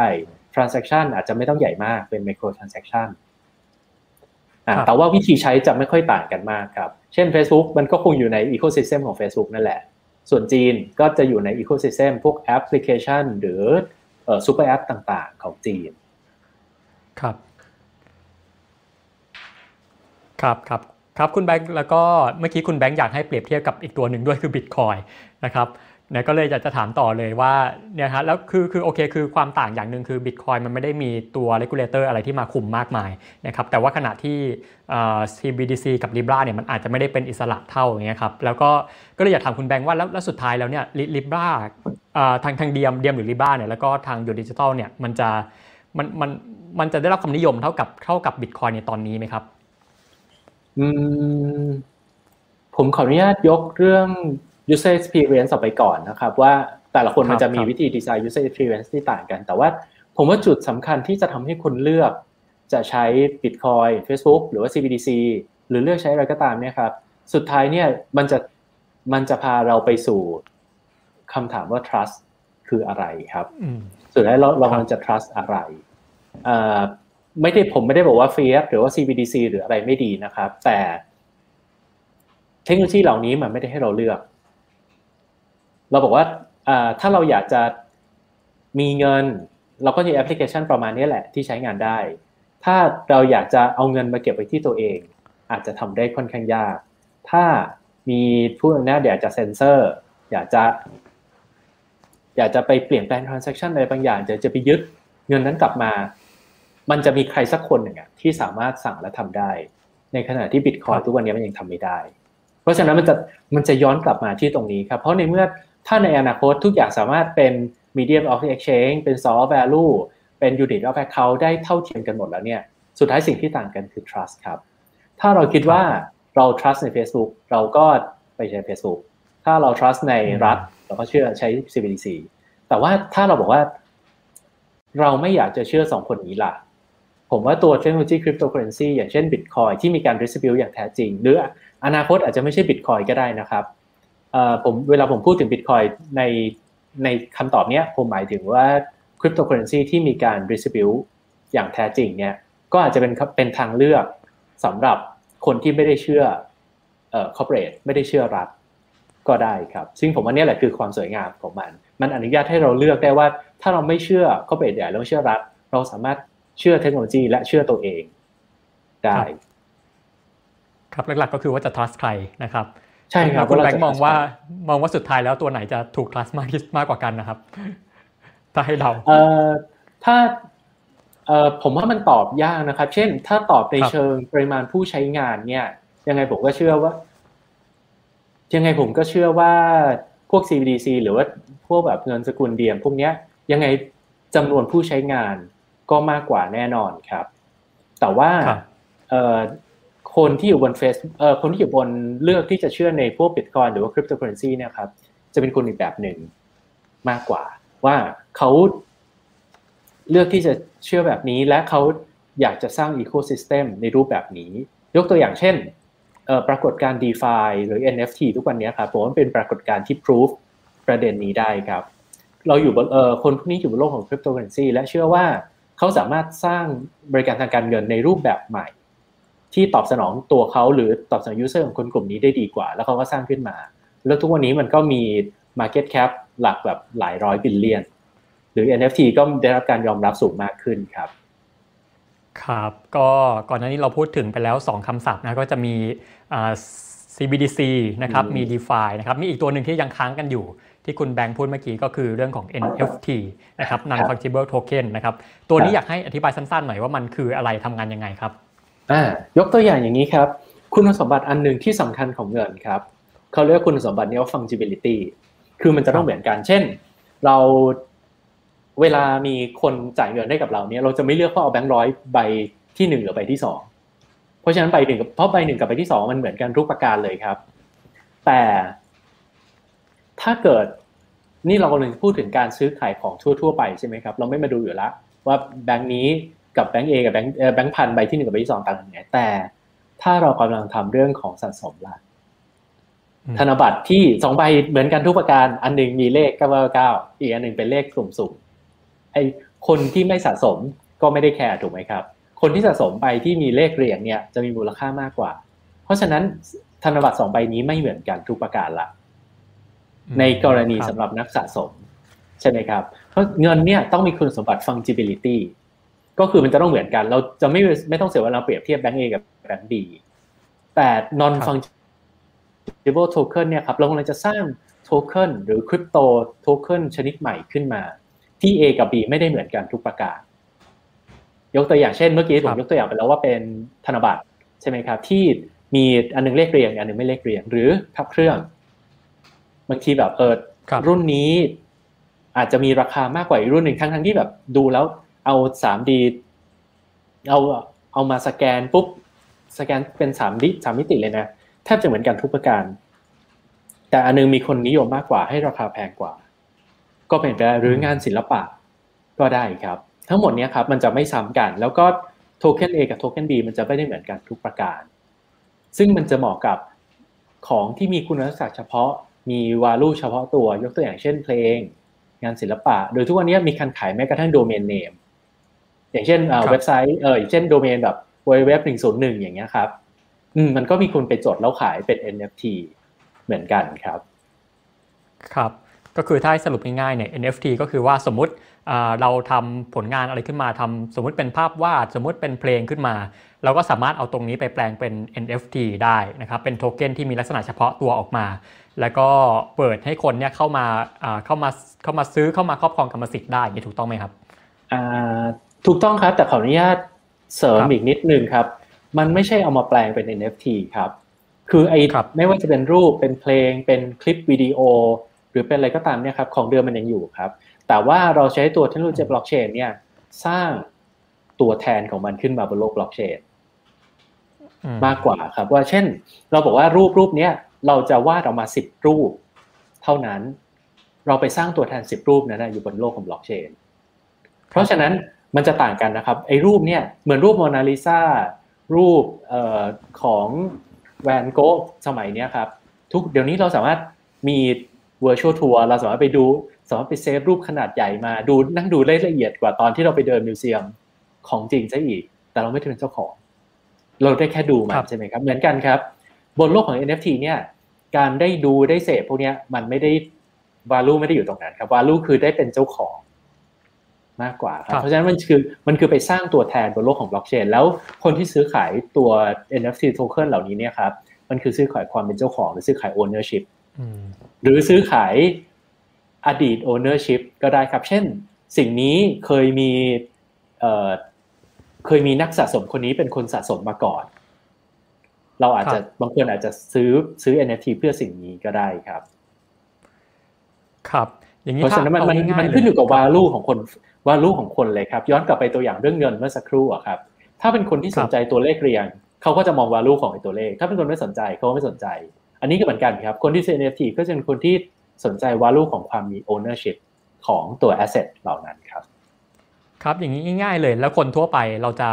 ใช้ประโยชน์หรือทำกำไรจาก NFT ได้ยังไงบ้างครับอ่าถ้าเราเป็นคนทำงานส่วนใหญ่ณวันนี้เนี่ยครับคนที่ใช้ NFT ก็คือจะเป็นพวกคนทำงานสร้างสรรค์ ยกตัวอย่างเช่นศิลปินนักวาดรูป ซึ่งตอนนี้มีคนไทยหลายคนก็เริ่มไปขายงานในระดับโลกได้แล้วนะครับ เริ่มมีการขายงานได้ราคาแพงขึ้นแล้ว มี communityที่แอคทีฟแล้วก็ค่อนข้างเริ่มขยายใหญ่โตมากขึ้นเรื่อยๆครับในฝั่งอาร์ติสฝั่งนักดนตรีที่ผมไปเจอเออนักดนตรีนักแต่งเพลงชื่อดังหลาย ๆ ท่านเขาก็ให้ความสนใจกับตัว NFT นี้มากครับ เพราะว่ามันเป็นช่องทางหนึ่งที่ทำให้เขายังสามารถ ขายของได้ แล้วก็ยังสามารถมี ownership ในสิ่งนี้ต่อไปได้ด้วยครับ ยกตัวอย่างอันหนึ่งครับ มีมีไอเดียแบบนี้ครับ พวกพวกอย่างเช่นเราวาดตัวการ์ตูนขึ้นมาหรือเราถ่ายรูป พวกโฟโต้ซ็อกโฟโต้ขึ้นมาเนี่ยครับ เวลาเราขายแล้วอะหรืองานศิลปะอะไรก็ได้นะครับ มันกลายว่าขายแล้วเราขายขาดไปเลย เช่นอาจจะมีคนมาหักคอซื้อเราราคาถูกแล้วสุดท้ายโอ้โหไปขายราคาแพงมากเลยกลายเป็นว่าศิลปินก็อาจจะได้รับผลประโยชน์ไม่เต็มที่เท่าไหร่ มันมีเว็บไซต์ที่เอาไว้ทำ NFT บางเว็บครับ ที่มีวิธีให้ผลประโยชน์ตอบกลับมาให้ศิลปินด้วย เช่น เราขายคนแรกไปโอเค เราได้ราคาเต็มคนที่คนที่ซื้อเราไปไปขายต่อ เราได้ส่วนแบ่งบางส่วน มาคนที่สองไปขายต่อคนที่สามเราได้ส่วนแบ่งกลับมาบางส่วนอีก ก็เป็นอีกวิธีอีกวิธีหนึ่งในการ ซึ่งก่อนหน้านี้เราทำไม่ได้เลยใช่ครับเราไม่มีทางรู้ว่า รูปหรือผลงานของเราที่ขายไปแล้วเนี่ยมันขายต่อให้ใครบ้าง แต่พอมันอยู่บนโลกบล็อกเชนมันทำได้ มันก็ไปสร้างวิธีในการแบ่งปันผลประโยชน์ หรือวิธีในการซื้อขายตัว intellectual property ในรูปแบบใหม่ ๆ ขึ้นมาได้อีกเหมือนกันครับ ครับครับก็อันนี้เดี๋ยวต่อไปเดี๋ยวขอย้อนกลับไปตัวสกุลเงินเบสิกนิดนึงก็คือบิตคอยอย่างที่ผมพูดไปตอนต้นรายการว่า ตอนนี้คือตอนนี้กระแสกำลังแรงนะครับแล้วก็อย่างอย่างราคาเนี่ยก็ทำมูลค่าสูงสุดปีนี้คือทำ new high ไปหลายรอบเลยนะครับแล้วก็นอกจากบิตคอยน์นี่ก็จะรวมถึงอีกหลายสกุลนะครับก็ทำ new high กันไปเยอะเหมือนกันนะครับตอนนี้เลยอยากถามคุณแบงค์ครับว่าคุณแบงค์เนี่ยมองกระแสของคริปโตเคอเรนซีที่กำลังมาแรงในตอนนี้มองยังไงคือมันสะท้อนถึงอะไรในตอนนี้ครับอืมผมมันสะท้อนได้หลายอย่างเลยนะครับ ซึ่งผมว่ามันตลกมากเลยครับ ตอนหน้าวันที่วันที่เราคุยกันเรื่องจะจัด session วันนี้ตอนนั้นราคาทุกอย่างมันดีมากเลยครับ พอมาวันนี้เนี่ยกลายเป็นราคาก็จะเปลี่ยนนะสถานการณ์เปลี่ยนหน้ามือเป็นหลังมือเลยครับ ตลาดแดงมันผันผวนแรงมากผันผวนอย่างรุนแรงครับ แล้วก็ในขณะที่มันก็มีบางอันที่ไม่สนใจโลกก็ยังขึ้นสวนกระแสชาวโลกต่อไปได้ครับ ผมว่าปัจจัยแรกครับ การที่ราคาคริปโตเคอเรนซีมัน ขึ้นมารุนแรงเออขึ้นมาอย่างรวดเร็ว และได้รับการยอมรับณขณะนี้เนี่ยครับผมว่ามันสะท้อนที่เห็นถึง ความเปลี่ยนแปลงของโครงสร้างทางเศรษฐกิจในระดับโลกได้ครับ เพราะว่าเอ่อถ้าเราไปย้อนไปดูเนี่ยครับว่า คนกลุ่มหน้าใหม่ ๆ ที่เข้ามาซื้อในคริปโตเนี่ยส่วนใหญ่จะเป็นนักลงทุนสถาบัน เป็นกองทุน หรือเป็นบริษัทขนาดใหญ่ เข้ามาซื้อคริปโตพวกนี้มากขึ้นครับ หรือถ้าเราไปอ่านในช่วง ประมาณกลางๆปีที่แล้ว หรือ quarter สามของปีที่แล้วนะครับเราจะเริ่มเห็นเทรนด์อันหนึ่งในบทวิเคราะห์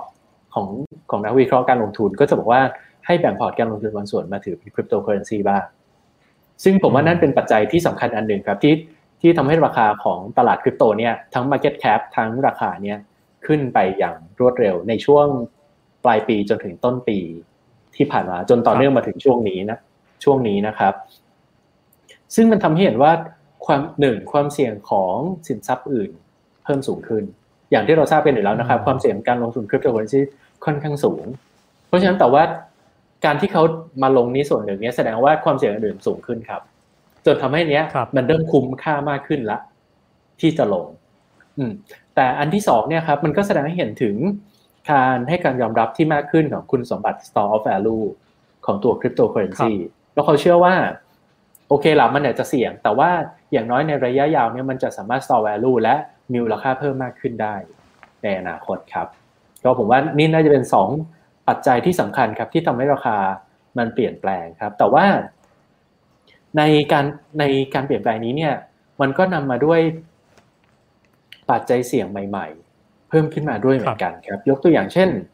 พอมีเงินมีเงินลงทุนเข้ามามากขึ้น มันก็ทำให้ นักลงทุนหน้าใหม่ที่อาจจะยังไม่ได้เข้าใจความเสี่ยงเหล่านี้ อย่างดีมากนัก เข้ามาแล้วก็อาจจะเป็นการซื้อตามข่าวซื้อตามทวิตเตอร์ซื้อตามคนดังบ้างพวกนี้ครับแล้วหรือว่าอาจจะเป็นการซื้อโดยอาจจะไม่ได้มีอย่างไม่เข้าใจวิธีการ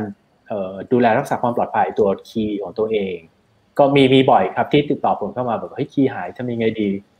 ช่วยได้ครับ แล้วก็อีกอันหนึ่งที่ทำให้ ที่ผมว่ามันเปลี่ยนแปลงไปค่อนข้างเยอะก็คือในภาคของเทคโนโลยีเองครับ เพราะว่าพอตัวเทคโนโลยีนี้ได้รับการยอมรับมีคนเข้ามามากขึ้นเนี่ยการนกการยอมรับจากภาคธุรกิจก็มีมากขึ้น ทั้งในแง่การเอา adopt ในแง่เอาคริปโตเคอเรนซีไปใช้เป็นสกุลในการซื้อของขายของ หรือการเอาตัวเทคโนโลยีบล็อกเชนซึ่งเป็น underlying เทคโนโลยีของคริปโตเคอเรนซีเนี่ยไปใช้งานในภาคธุรกิจ ก็จะก็จะเกิดการเปลี่ยนแปลงในฝั่งเทคโนโลยีตามมาด้วยครับเพราะได้รับการยอมรับมากขึ้น ครับอย่างนี้ถ้าคิดต่อจากคุณแบงค์ไปอีกว่าอะอย่างคุณแบงค์บอกว่า ตอนนี้คนก็เริ่มอพอคนเริ่มเห็นมันมาแรงเนี่ยคนก็เริ่มเข้ามาลงทุนเข้ามาเก็งกาไรกันเยอะ ตอนนี้สิ่งหนึ่งที่คนจะกังวลว่าแล้วมันจะมีโอกาสไหมที่มันจะนำไปสู่เหตุการณ์ อย่างเช่น ฟองสบู่แตกอย่างเงี้ยคุณแบงค์มองว่ามันเป็นไปได้ไหมที่จะถึงจุดนั้นนะครับ คำว่าฟองสบู่แตกผมว่ามันมีแต่ละคนอาจจะมองภาพไม่เหมือนกันนะครับ เช่นครับอย่างเช่นในช่วงวันสองวันที่ผ่านมาเนี่ย มันก็เป็น correction ใหญ่อันนึงเหมือนกันครับ อืม แต่ว่าอาจจะยังไม่ถึงขั้นว่าฟองสบู่แตก บางคนบอกว่าฟองสบู่แตกคือบิตคอยกลับไปเหลือหนึ่งพัน US ดอลลาร์อะไรแบบนี้บางคนอาจจะมองภาพที่ต่างกันนะครับ ถ้าถ้าให้ผมตอบเนี่ยครับ correction เป็นไปได้ไหมเป็นไปได้ครับ ทุกสินทรัพย์ทั่วโลก เมื่อมีคนทำกำไรถึงจุดหนึ่งก็จะมีคนทำกำไรออกมา หรือเมื่อ risk profile มันเปลี่ยน อาจจะทำให้ก็มี position ในการถือก็เปลี่ยนไปครับเพราะฉะนั้นมีคนขายมีคนซื้อออกเออหรือว่ามีมีการ correction บางอย่างเนี่ยผมว่าเป็นเรื่องธรรมดา แต่ว่าถ้าจะมองว่าฟองสบู่แตกจนแบบคริปโตเคอเรนซีไม่เหลือค่าอะไรเลย เป็นเป็นเศษขยะ ผมคิดว่ามันไม่น่าถึงขั้นนั้นครับ เพราะว่า ตัวเทคโนโลยีเองรวมถึงตัว use case การเอาไปใช้งานเอง ไม่ว่าจะเป็นคริปโตเป็น d e f i หรือเป็นพวก smart contract ที่เอาไปใช้งานในแวดวงธุรกิจเนี่ยครับตัวมันเนี่ยได้ proof value ของมันเองมาระดับหนึ่ง แล้วครับว่าเออมันสามารถทำงานได้จริง มันสามารถลดต้นทุนของการทำธุรกิจ สามารถลดต้นทุนของการสร้าง trust ระหว่างองค์กรหรือระหว่างพวก untrusted party ลงได้ครับ เพราะฉะนั้น correction มีแน่นอนครับในทุกๆสินทรัพย์อยู่แล้ว หรืออนาคตถ้าภาพรวมของเศรษฐกิจเปลี่ยนเช่นหลังโควิด หรือสหรัฐลดการทำ QE แล้ว อาจจะมีการเปลี่ยนก็ได้ แต่ว่ามันจะไม่ใช่การกลับไปสู่ว่าเทคโนโลยีบิตคอยน์หรือคริปโตเคอเรนซีหรือบล็อกเชนไม่ใช่กลายเป็นไม่ใช่สิ่งที่มีประโยชน์อีกต่อไปคงไม่ถึงขั้นนั้นครับ ครับ แล้วก็คือถ้าพูดถึงเรื่องของคริปโตเคอเรนซีพูดถึงบิตคอยน์เนี่ยจะมีอีก อีกประเด็นหนึ่งที่ที่คนจะพูดถึงก็คือเรื่องของราคาที่แบบมันสวิงขึ้นสวิงลงแรงมากนะฮะแล้วก็อย่างช่วงไม่กี่วันเนี้ยคนก็จะพูดถึงว่าเฮ้ยมันมันเหมือนมันถูกกาหนดด้วยคนคนเดียวนะครับ อย่างอีลอนมัสซีโอของเทสลาเนี่ยทวิตมาทีก็ส่งผลต่อราคาทำให้ราคาเดี๋ยวขึ้นเดี๋ยวลงอะไรเงี้ยครับนะครับคุณครับคุณคุณแบงค์มองมองปรากฏการณ์นี้ยังไง อืมผมว่าเป็นปรากฏการณ์ที่น่าสนใจครับ แล้วเราสามารถมองได้ในหลายมิติเหมือนกันครับครับเพราะว่าถ้าเราดูตัวคริปโตเคอเรนซีที่ที่อีลอนมัสคนดังเข้าไปเกี่ยวข้องเนี่ยครับไม่ได้มีแต่บิตคอย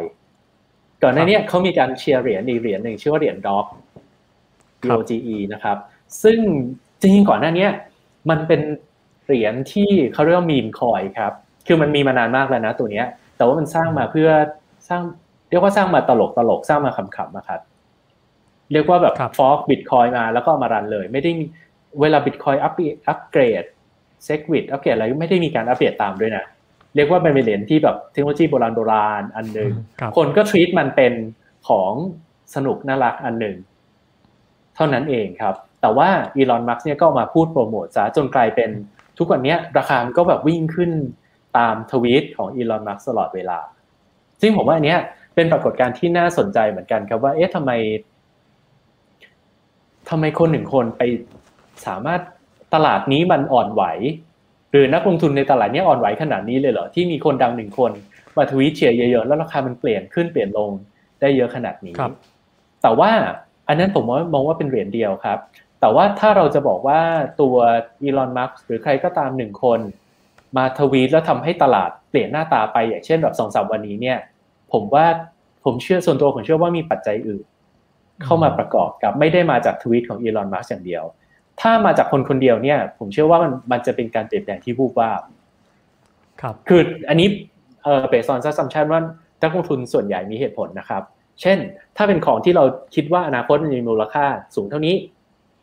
แต่ว่าอยู่ๆราคามันร่วงลงไปเนี่ย เราก็น่าจะซื้อเก็บไว้ มันจะมีคนบางคนที่ซื้อเก็บไว้แล้วราคาจะขยับขึ้นมา เพราะฉะนั้นถ้ามาจาก การทวีตหนึ่งทวีตหรือคนหนึ่งคนเนี่ย ผมมองว่ามันจะเป็นการเปลี่ยนแปลงชั่วคราว อืม แต่ว่าที่มันมี correction ค่อนข้างใหญ่ในช่วงสองสามวันนี้เนี่ย น่าจะเป็นผมเชื่อว่ามีปัจจัยอื่น ที่เข้ามาเกี่ยวข้องครับ เช่นอาจจะมีความความกลัวเรื่องเงินเฟ้อที่ทำให้บางคนที่จะเริ่ม liquidate หรือเริ่มมีการทำกำไร เพราะว่าหลายตัวเนี่ยมันมันขึ้นไปถึง all time high ทั้งแบบตัวใหญ่ๆ เช่นแบบ Bitcoin หรือว่า Ether พวกนี้ครับ มันขึ้นไปถึง all time high แบบทะลุ all time high หลายรอบแล้ว เพราะฉะนั้นก็จะหลายคนก็จะเทคกำไรกลับมาก็ได้ครับ ซึ่งอันนี้เนี่ยถ้าเราย้อนกลับไปดูตัวเลขในในช่วงก่อนหน้านั้นสักวันสองวันนี้เราเห็นการเปลี่ยนแปลงที่น่าสนใจครับ เราจะเห็นว่ามันมีการถอนเงินออกจาก wallet กระเป๋า wallet เยอะมาก แล้วเงินเนี่ยมันถูกโอนไปสู่พวก cryptocurrency exchange ค่อนข้างเยอะมาก เพราะฉะนั้นเเหตุการณ์เนี้ย มันแค่มันอาจจะ correlate กันกับทวีตของอีลอนมาร์กแต่ว่ามันไม่ใช่เหตุไม่ใช่ปัจจัยเดียวแน่นอนครับ อีกปัจจัยหนึ่งที่ผมค่อนข้างจับตาดูอยู่คือตัว stablecoin ที่ชื่อว่า Tether ครับคือมันเป็น stablecoin คืออย่างนี้ครับ ปกติคริปโตเคอเรนซีเนี่ยอย่างที่เราคุยกันว่าราคามันจะเปลี่ยนไปอย่างรวดเร็วใช่ไหมครับทำให้เราเอาไปทำธุรกรรมยากมากกลายเป็นว่าเราซื้อเสร็จปุ๊บ เราไม่รู้ว่าอีกสองนาทีข้างหน้าเนี่ยราคามันจะเปลี่ยนขึ้นหรือเปลี่ยนลง ไม่ใช่ว่าแบบเรา เราขายของได้ตังค์มาปรากฏอีกสิบห้านาทีราคาหายไปสิบเปอร์เซ็นต์รอไปพรุ่งนี้ราคาตัวเพิ่มอีกสามสิบเราบริหารจัดการชีวิตได้ยากครับ ก็มีคนว่างั้นเราทำเหรียญคริปโตเคอเรนซีที่ราคานิ่งๆ ดีกว่า มันถึงชื่อว่า stable coin ส่วนใหญ่มันก็จะเป็นราคานิ่งเมื่อเทียบกับ1 US ดอลลาร์ครับ ก็ซึ่งวิธีการทำเนี่ยครับมันทำได้ง่ายมากและยากมากในเวลาเดียวกันครับทำได้ง่ายมากคือ หาบริษัทที่น่าเชื่อถือมาหนึ่งบริษัท แล้วบอกว่าเขามีเงิน เท่านี้แล้วเขาจะปั๊มเงินออกมาเท่านี้ แต่วิธีการที่จะทำให้คนเชื่อได้เนี่ยว่าเขามีเงินเท่านี้จริง ๆ และไม่ปั๊มออกมาเกิน อันนี้ยากมาก อันนี้อันนี้เป็นโจทย์ที่ยากมากครับ ซึ่งหลาย ๆ บริษัทไม่ได้ provide audit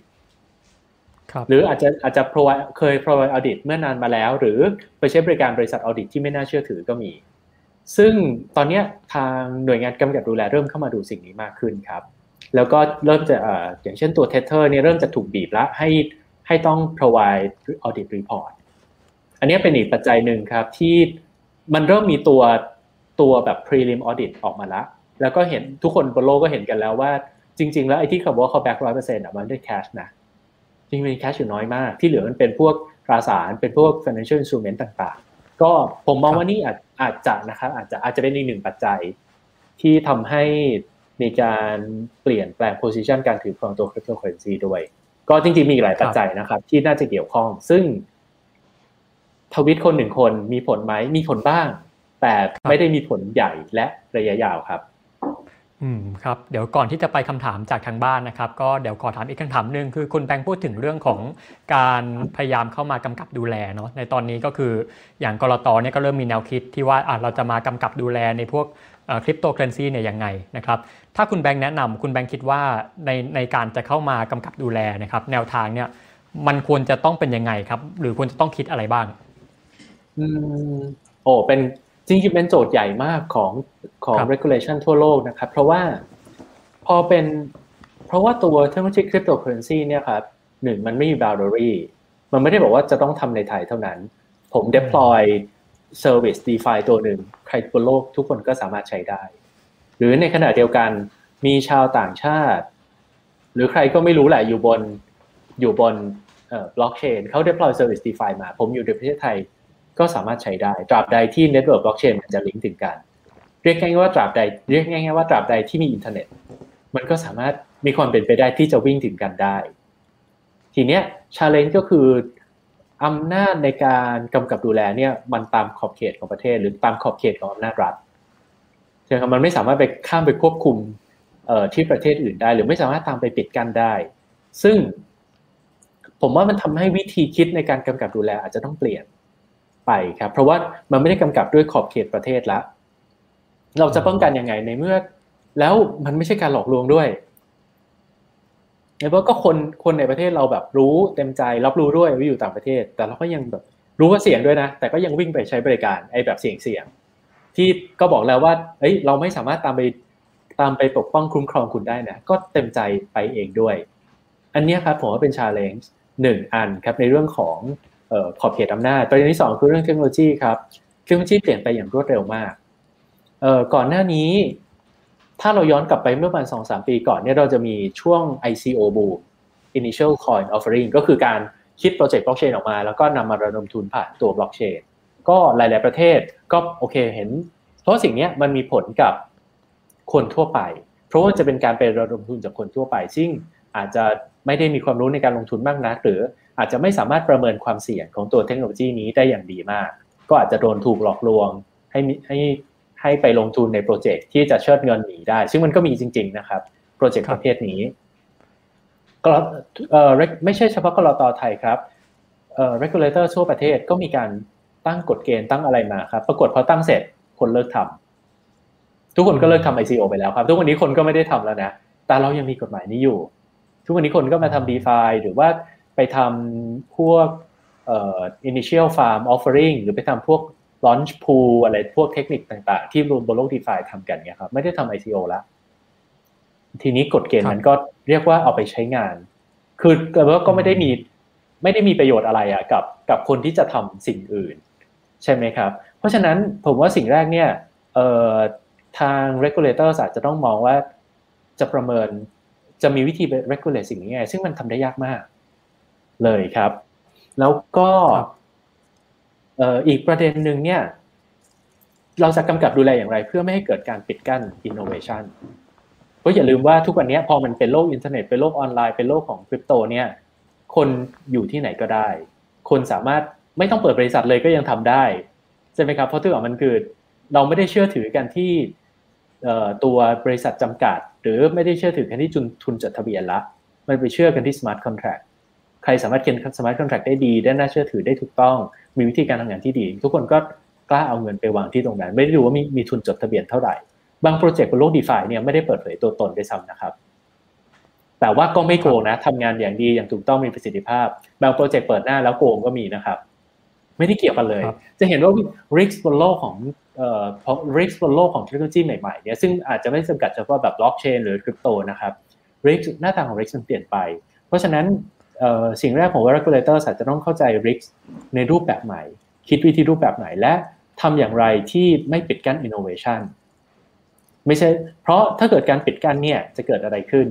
จะเกิดสิ่งที่เรียกว่า regulatory arbitrage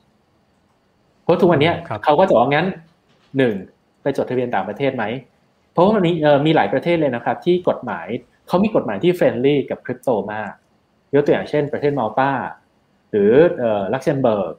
อะไรพวกนี้ครับ หรือสิงคโปร์อังกฤษพวกนี้เขาก็มี regulation ที่เปิดกว่า แล้วก็อนุญาตให้ทำให้ทดลองให้ทำหลายๆอย่างได้มากกว่า ก็ถ้าเกิดเราปิดกั้นมากจนเกินไป แทนที่ว่าโอเค เราก็ได้ปกป้อง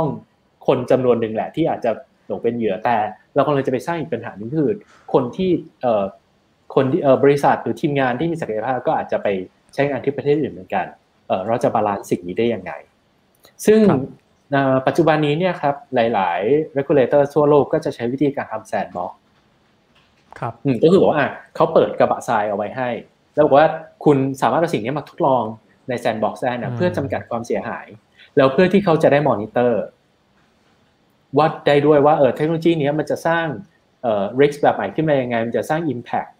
อะไรกับระบบเศรษฐกิจได้บ้างครับ ซึ่ง sandbox ซึ่ง sandbox ที่ดีเนี่ย มันก็ต้องไม่ ไม่ใช่เข้ายากจนเกินไปหรือ หรือออกยากจนเกินไปครับ อืมเพราะไม่งั้นมันกลายเป็นว่า มันก็จะเป็นการกีดกันพวกคนตัวเล็ก ๆ ที่มีมีมีความรู้ความสามารถที่แบบไม่มีไม่มีแรงหรอกมานั่งทำ report ส่งทุกเดือน แบบนี้ครับ หรือว่าต้นทุนในการการเข้า sandbox ที่สูงเกินไปสุดท้ายไม่จะคนก็จะหนีไปอยู่ที่ประเทศอื่นอยู่ดีครับ ครับ ผมว่าสิ่งที่คือเรื่องครับ ครับผม ก็คือต้องเข้าใจริสในรูปแบบใหม่ครับ ไม่ปิดกั้นอินโนเวชันแล้วก็ไม่พยายาม retrofit คือไม่พยายามเอาแบบกฎเกณฑ์เก่ามาว่าไอ้สิ่งนี้มันคล้ายกับของเก่านะ เพราะฉะนั้นไปเอากฎเก่ามาใช้ ครับ ก็สรุปก็คือยังต้องคิดอีกหลายเรื่องนะแล้วก็หนทางยังอีกยาวไกลนะครับสำหรับเรื่องของการกำกับดูแลนะครับ ก็ตอนนี้เราไปสู่ช่วงคำถามนะครับ ตอนนี้มี 7คำถามนะครับ เดี๋ยวขึ้นคำถามแรกเลยครับ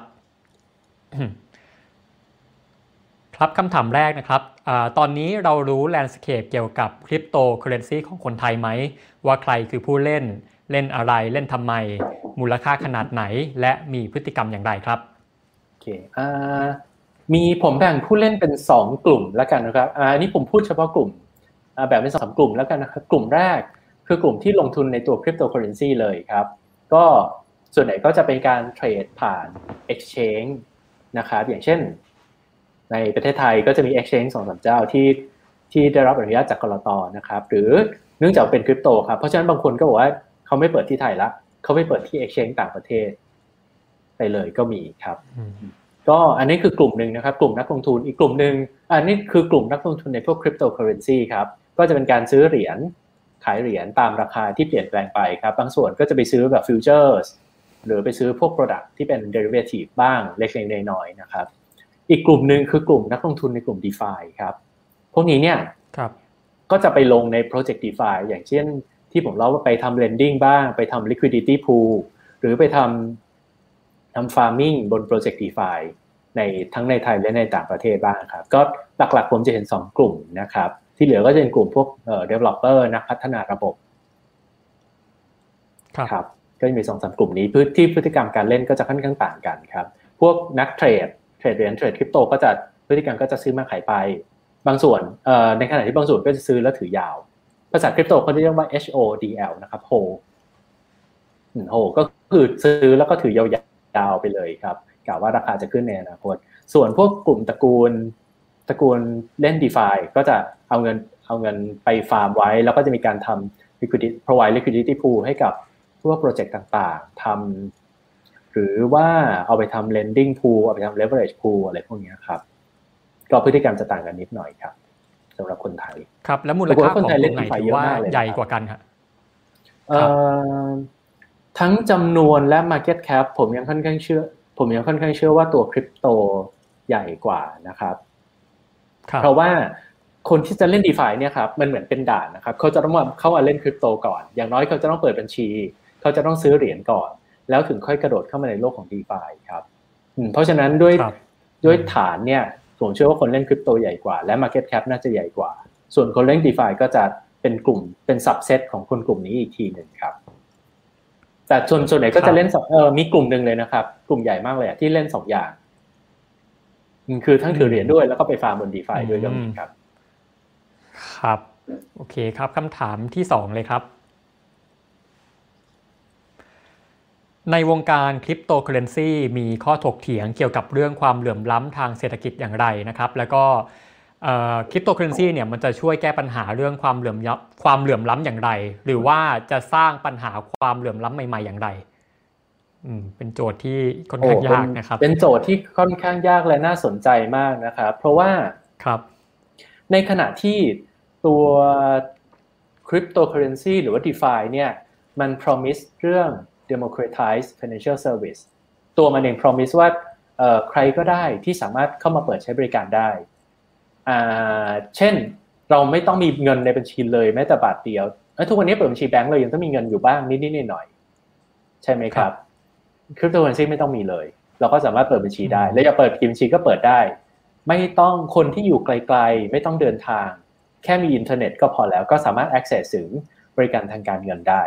นี่คือสิ่งที่มัน promise ครับ แต่ว่าสิ่งที่ตามมาก็คือแปลว่า คนที่จะเข้าถึงสิ่งนี้เนี่ยต้องมีอินเทอร์เน็ต ต้องมีเอ่อ device เช่น ต้องมีมือถือ ต้องมีโน้ตบุ๊กที่จะเข้าถึงบริการนี้ได้ และจะต้องมีเวลาที่จะมาศึกษาและทำความเข้าใจกับสิ่งเหล่านี้ด้วยครับ เพราะฉะนั้นเอ่อผมมองว่ายังอีกยังอีกห่างไกลพอสมควรนะครับ กว่าที่อืมตัวเทคโนโลยีคริปโตเคอเรนซีและ DeFi หรือ NFT เลยพวกเนี้ยที่จะมา fulfill promise ในเรื่องของการ democratize financial service ครับ แต่ว่าผมมองว่ามันเป็นนิมิตใหม่ที่ดีครับคเพรับราะว่ามันแปลว่าเราเรามีอย่างน้อยเรามีเครื่องมือละ ในการให้บริการทางการเงินในต้นทุนที่ต่ำลง และสามารถทำงานได้อย่างน่าเชื่อถือมากขึ้นผมว่ามีเครื่องมือแล้วแต่ว่าทำอย่างไรที่จะให้คนทั่วไปเข้าถึงได้มากขึ้นเนี้ยอันนี้น่าจะเป็นอีก step หนึ่งครับ คือสรุปก็คือยังมองว่าตัวของ d e f าตัวของคริปโตเนี่ยยังส่งผลดีกับเรื่องของการลดความเหลื่อมล้ำมากกว่าที่จะไปเพิ่มความเหลื่อมล้ำใช่ไหมครับอืมในระยะยาวนะครับ ในระยะยาวผมยังเชื่อว่ามันจะนำไปสู่การลดความเหลื่อมล้ำที่ดีได้ครับครับด้วยเครื่องด้วยด้วยเครื่องมือของตัวเทคโนโลยีนี้ ครับคำถามต่อไปเลยครับ เอ่อเราใช้แก่นความคิดและสปิริตของความเป็นคริปโตเคอเรนซีมาสร้างนวัตกรรมใหม่ทางการเมือง โดยเฉพาะเรื่องของการมีส่วนร่วมทางการเมืองโดยตรงของประชาชนในสังคมการเมืองได้ยังไงบ้างครับโหคำถามหนึ่งส่วนหนึ่งมากเลยคำถามไม่ใช่หนึ่งส่วนหนึ่งแบบครับเบสิกนะ คือคำถามสมเป็นครับสมเป็นครับหนึ่งส่วนหนึ่งจริง ๆครับอ่าจริง ๆ ตรงนี้น่าสนใจนะครับ มันมีการพูดถึงหลายครั้งครับ อย่างแรกประเด็นหนึ่งที่ผมจะชอบพูด ย้ำหลาย ๆ ครั้งครับว่าตัวเทคโนโลยีบล็อกเชนคริปโตอะไรพวกเนี้ยครับ มันคือเทคโนโลยีที่ empower คน คือก่อนหน้าเนี้ยครับเราไม่มีสิทธิ์เลือกหรอก ก็รัฐบอกว่าสิ่งนี้คือเงิน เราก็ต้องใช้สิ่งนี้คือเงิน หรือธนาคารบอกว่าเนี่ยเรามีการให้บริการทางการเงินแบบนี้ เราก็ต้องใช้ไปแบบนี้แหละ แต่ว่าตัวคริปโตเคอเรนซีเนี่ยมัน empower เราให้เรามีสิทธิ์เลือกได้ เช่นสำหรับเราเราคิดว่าอะไรคือเงิน หรือครับสำหรับคิดว่าเราจะเอ่อ มีวิธีใช้งานเงินนี้อย่างไรถึงจะดีที่สุดสำหรับเราเนี่ยตัวคริปโตเคอเรนซีมันอนุญาตให้เราเลือกได้หนึ่งมัน empower เราให้มีสิทธิ์เลือกได้ครับ มันไม่ได้บอกว่าอะไรดีกว่านะไอ้คำว่าอะไรดีกว่ามันขึ้นอยู่กับแต่ละคนถูกไหมครับอันนี้มันบอกให้เราเลือกได้ ถ้าเราคิดว่าสิ่งนี้ไม่ดีเรามาใช้สิ่งนี้ได้เหมือนกันในทางการเมืองเนี่ยครับผมว่าการที่เรามีเทคโนโลยีที่ empower คนหรือประชาชนเนี่ย ผมว่าทำให้เกิดไดนามิกใหม่ที่น่าสนใจครับ ครับ ผมยกตัวอย่างเคสหนึ่งซึ่งเออผมเคยคือปกติผมจะมีแบบมีสอนมีจัดบล็อกเชนเวิร์กช็อป bootcamp อะไรประเภทนี้นะครับ แล้วผมก็จะชอบตั้งโจทย์สนุกสนุกให้คนฟังเช่นทำให้ทำออกหวยบนบล็อกเชนให้ทำแชร์ลูกโซ่บนบล็อกเชนอะไรเงี้ยครับเป็นโจทย์ของ hackathon นะครับ หรือว่าไปเอาหรือว่าแบบให้มีการให้สกอร์ใครชอบใครไม่ชอบใครเหมือนในหนัง Black Mirror เอาให้คะแนนที่อยู่บนบล็อกเชนอันนี้ผมเคยลองโจทย์หนึ่งแล้วได้ผลลัพธ์น่าสนใจมาก ทดลอง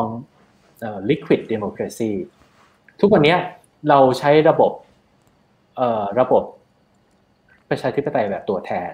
ใช่ไหมครับ คือเราเลือกตัวแทนประชาชนขึ้นไปว่าเนี่ยคนคนนี้จะเป็นปากเป็นเสียงแทนเราในการออกกฎหมาย และในการควบคุมฝ่ายบริหาร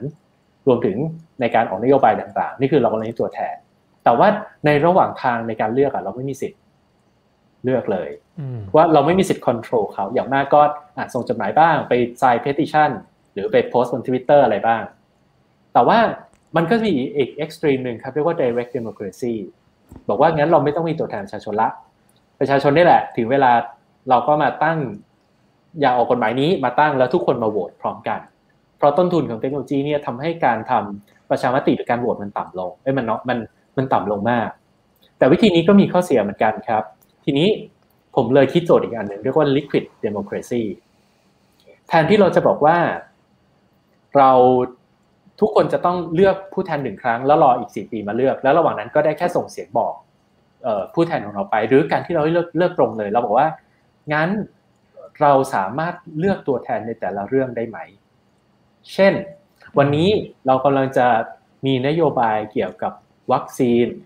แต่ว่างั้นเราเลือกคนคนนี้ที่แบบโอ้โหมีความรู้เคยเป็นนักวิจัยเกี่ยวกับวัคซีน หรือเป็นคนที่ทำนโยบายด้านสาธารณสุขเชี่ยวชาญด้านการวางนโยบายมากเลย เราเลือกคนนี้เป็นตัวแทนในเรื่องนี้ วันต่อมาเรากำลังจะทำเรื่องอนาคตของเทคโนโลยีประเทศไทยว่าแบบเราจะลงเราจะสนับสนุนหรือเราจะคิดว่า เราจะสร้างอินโนเวชันใหม่ให้กับประเทศไทยไงดีงั้นเราแทนแทนจะเลือกเลือกคนเดิม เราเปลี่ยนไปเลือกอีกคนหนึ่งที่มีที่เราเชื่อว่าเขาจะมี vision ที่จะสร้างแพลตฟอร์มสำหรับสร้างอินโนเวชันใหม่ให้กับประเทศได้ แบบนี้ครับคือมันจะ liquid มากขึ้นไม่ใช่ direct เลย หรือไม่ใช่แบบ representative โดยตรงเลย ผมว่าพอมันเป็นเทคโนโลยีที่ empower มนุษย์อะครับมันทำให้เกิดไอ้ตรงกลางตรงนี้มันไม่ใช่ว่า extreme ใด extreme หนึ่งอย่างเช่นการทำ liquid อะผมว่ามันคือตรงกลางอันหนึ่งแต่ว่า เราสามารถเลือกตรงกลางเหล่านี้ได้หลาย ๆ อัน และอีกอย่างหนึ่งครับเราสามารถทดลองได้ เพราะว่าต้นทุนในการลองอะมันไม่ได้สูงมากนักแล้ว พอเราใช้เทคโนโลยีเข้ามาช่วยนะครับผมว่าสองสิ่งนี้มันจะให้ดินามิกของของการสิทธิมนุษยชน หรือว่าการการปกครองเลยพวกนี้มันน่าจะเปลี่ยนไปได้ครับในอนาคตน่าสนใจมากนะครับคือเรื่องบล็อกเชนเรื่องอะไรพวกนี้นอกจากจะมีประโยชน์กับเศรษฐกิจแล้วยังเอามาใช้กับเรื่องการเมืองได้ด้วยนะครับ ครับแล้วก็อะครับเป็นคำถามต่อไปเลยครับ พื้นฐานของระบบการเงินใด ๆ ก็คือ trust นะครับ แล้วก็อะไรคือปัจจัยเสี่ยงที่อาจส่งผลบั่นทอน trust ในโลกของคริปโตเคอเรนซีครับ โอ้โหคำถามสมเป็นสมเป็นรายการของหนึ่งส่วนหนึ่งอีกแล้วครับคำถามสนุกมากเลยพื้นผลบั่นทอน trust ในโลกของคริปโตเคอเรนซีเนี่ยครับจริงๆมีหลายประเด็นนะครับ เช่น ไอ้คำว่าที่เราบอกว่าเรา trust ในระบบนี้เนี่ยครับเรา trust ได้ยังไง เราไปปกติแล้วบนบล็อกเชนเราจะ trust กันที่โค้ดนะครับ trust กันที่แบบตัวโค้ดของโปรแกรมที่ทำงานเป็นระบบบล็อกเชนนะครับ เราเข้าไปดูเองไหมใช่ไหมครับ เราเราอาจจะไม่ได้มีความสามารถในการเข้าไปดูเองก็ได้ครับ สุดท้ายแล้วเราควรจะ trust คนที่มีเราคิดว่าเขามีความรู้ แล้วเขาไปตรวจสอบและ audit มาแล้ว เหมือนกันครับในโลกของ d e f าเนี่ยครับ ทุกคนก็จะพูดว่าเรา trust กันที่โค้ดดูที่โค้ดแต่ไม่ใช่ทุกคนที่จะมีความสามารถในการไปนั่งดูโค้ดโปรแกรม smart contract ก็จะไปเชื่อ audit แต่บางคนก็เชื่อเชื่ออินฟลูเอนเซอร์นะครับคนนี้ดังคนนี้บอกว่าเชื่อได้ก็เชื่อได้หรือบางคนก็บอกว่ากันไปเชื่อ audit แต่แต่ก็มีหลายปรากฏการณ์ครับที่ตัว d e f i ที่ผ่านการออดิตมาแล้ว ก็โดนก็โดนแฮ็กก็มี หรือโดนเช่นเจ้าของเนี่ยขโมยเงินหนีไปก็มีครับ เขาเรียกว่ารักคูแบบดึงเสือหนีไปเลย เมื่อคืนก็มีครับ เมื่อคืนก็มีเหตุการณ์นี้เกิดขึ้นเหรอครับ ครับใช่ครับเอ่อเพราะฉะนั้นอะไรที่จะทำให้ตัว trust ของบล็อกเชนหายไป ผมว่าก็คือไอ้สิ่งเหล่านี้แหละครับ พอเราเปลี่ยนจากเปลี่ยนมา trust องค์กร เราเปลี่ยนมา trust ที่โค้ดเพราะฉะนั้นมันทำให้วิธีการ embedded กฎของระบบเนี่ยครับมันก็ไปอยู่ที่โค้ดละมันไม่ได้ไปอยู่ที่กระดาษและไปอยู่ที่มนุษย์ในการ execute กฎเหล่านั้นครับพอมาอยู่ที่โค้ดปุ๊บเราก็ต้องกลับมาตรวจที่โค้ดอย่างแรกคือ เราไม่ใช่ทุกคนที่มีความสามารถในการออดิตโค้ดได้สองต่อให้เรา audit code ได้ก็ตาม ถ้ามันเป็นเป็นระบบหรือเป็นโค้ดที่ซับซ้อนมากเนี้ยเราจะยัง trust มันอยู่ได้ไหม หรือสุดท้ายเนี่ยมันจะย้อนกลับมาเช่น ไอ้ระบบบล็อกเชนหลาย ๆ ตัวที่เราใช้อยู่เนี่ยครับ มันไม่ได้ decentralize อย่างแท้จริงครับ บางงานเป็น CD ไฟล์หรือบางงานแบบหน้าตาดู decentralize มากเลย แต่ว่าสุดท้ายแล้ว node เนี่ยมันก็ run อยู่บน cloud AWS ไม่กี่ตัว ประเภทนี้ครับสุดท้ายแล้ว trust เนี่ยมันอยู่มันมันจะย้อนกลับมาที่ตัวรากฐานมากยิ่งขึ้นครับ อืมเพราะว่ามันจะเป็นสิ่งที่ต้องมันมองเห็นได้ยากละต้องมีความเข้าใจ แล้วก็ มันจะเป็นสิ่งที่ถูกซ่อนอยู่มากขึ้นเรื่อยๆครับ มันไม่ได้อยู่ในแบบกระดาษหรือใน process ละเอ่อซึ่งสิ่งเหล่านี้แหละครับ ผมว่ามันจะเป็นตัวที่ทำที่จะตอบได้ว่าแล้วตกลงเราจะ trust blockchain ได้หรือเปล่า ครับ ครับคำถามต่อไปเลยครับอ่านโยบายเรื่องคริปโตเคอเรนซีของเดโมแครตกับริพับลิกันเหมือนหรือต่างกันอย่างไรครับ เอ่ออันนี้ผมไม่ได้ติดตามเลยครับ ต้องขอโทษจริง ๆ ครับ ขอไปทำการบ้านก่อนแล้วเดี๋ยวกลับมาตอบดีกว่า ได้ครับอ่าคำถามต่อไปเลยแล้วกันครับอ่าถ้าในปีนี้เป็นเทรนด์ของ d e f าและ NFT นะครับ ในอีก 2-3 ปีข้างหน้า พี่แบงค์คิดว่าเทรนด์จะไปในทิศทางไหนทั้งในแง่ของการประยุกต์ประยุกต์ใช้บล็อกเชนหรือคริปโตเคอเรนซีครับอันนี้ความเห็นส่วนตัวแล้วกันนะครับ ครับผมหนึ่งผมเชื่อว่า มันจะต้องมันจะมีความเป็นเป็นเป็นอะไรดี เป็นเป็นอินสตูเมนต์ในการลงทุนมากกว่านี้ เพราะทุกวันนี้ครับ เรียกว่ามันยังวิธีในการใช้งานอย่างค่อนข้างหนึ่งมันค่อนข้างยาก วิธีในการประเมินความเสี่ยงที่ยังไม่มียังไม่มีวิธีในการหา market size อะไรพวกนี้เลยครับ หรือวิธีในการทำ risk risk management บนพวกคริปโตหรือ DeFi เนี่ย หรือ instrument ทางการเงินต่างๆ ก็ยังไม่ได้สมบูรณ์มากนักครับผมมองว่าในอนาคตเนี่ยการเตรียมแล้วคือมันน่าจะมีความเป็น investment grade มากกว่านี้ เพื่อเพราะว่าไอ้เงินที่อยู่บนโลก DeFi เนี่ยทุกนี้มันมันยังเล็กเราดูว่ามันใหญ่นะครับ ถ้าเรามองในอดีตเนี่ย จะเห็นว่ามันมันโอ้โหเติบโตขึ้นอย่างรวดเร็วมากครับ แต่ถ้าเทียบกับปริมาณเงินในตลาดหลักทรัพย์ ปริมาณเงินในทองคำปริมาณเงินในตลาด derivative มันยังห่างไกลอีกห่างไกลมากๆครับ เพราะฉะนั้น ถ้าคริปโตเคอเรนซีอยากจะโตมากกว่านี้ มันจำเป็นจะต้องเติบโตให้มากกว่านี้ จะต้องมีความเป็นเอ่อ investment grade มากกว่านี้ เพื่อให้คนที่ยังมองว่าสิ่งเหล่านี้มีความเสี่ยงสูงมากเกินไป สามารถสามารถเข้ามาลงทุนในในในตลาดของคริปโตและ d e f าได้ครับ ซึ่งก็นั่นเป็นเหตุผลที่ซึ่งนั่นจะเป็น driver ใหญ่ที่ทำให้ตัว Market Cap หรือว่าจำนวน user ของคนใช้งานเนี่ยสูงมากขึ้น ซึ่งมันก็จะนำมาสู่สู่เรื่อง adoption หรือเรื่องอการใช้งานในชีวิตจริงอะไรที่เราคุยกันเมื่อสักครู่ครับ ครับ แล้วก็อีกคำหนึ่งที่ผมครับครับมีประเด็นหนึ่งที่อยากจะขอเสริมอีกนิดนึงครับ คือการใช้งานบนโลกจริง ทุกวันนี้ DeFi มันยังไม่เออ DeFi หรือคริปโตเนี่ยครับมันยังไม่ได้ integrate กับโลกจริงมากนะครับ อย่างสุดท้ายเราก็คือเราต้องแลกกับมาหาบาทเรา เราต้องพอไม่ว่าสมมุติถ้าเราเป็นร้านค้าหรือว่าเรารับคริปโต แต่ว่าสุดท้ายเวลาเราไปซื้อวัตถุดิบมาขาย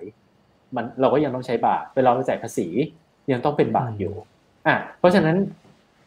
เอ่อการ integrate ระหว่างบนโลก off-chain กับ on-chain เนี่ยมันยังไม่ได้สมบูรณ์มากนะครับผมว่านี่เป็นอีกหนึ่ง movement ที่น่าสนใจในอีกสองสามปีข้างหน้าว่า มันมีบล็อกเชนหลาย ๆ โปรเจกต์นะครับ ที่พยายามจะบริดสองสิ่งนี้ ยกแล้วก็มีรัฐบาลหลาย ๆ ประเทศ พยายามจะบริดสิ่งนี้เหมือนกันครับ ยกตัวอย่างเช่นในเกาหลี เกาหลีเนี่ยเขาจะมีการตั้งเมืองปูซานเป็นเมืองเรื่อง smart city อยู่แล้วใช่ไหมครับ ตอนนี้เขามีการอนุญาตให้มีการทดลองเอาคริปโตเคอเรนซีมาใช้ ในแบบในชีวิตในเมืองได้ด้วยครับ ก็ผมว่ามีการทดลองหลาย ๆ อย่างครับ ที่พยายามจะบริดชีวิตประจำวันกับโลกของพวกคริปโตเคอเรนซีพวกนี้เข้ามาให้มันแบบ ซีมเลสกันมากขึ้น ไม่ใช่แค่แบบต้องไปกลับไปที่การสวอปเงินบาทกับเงินคริปโต ครับครับผมว่าเนี่ยสองสองคนนี้ครับน่าจะเป็นสิ่งที่น่าสนใจ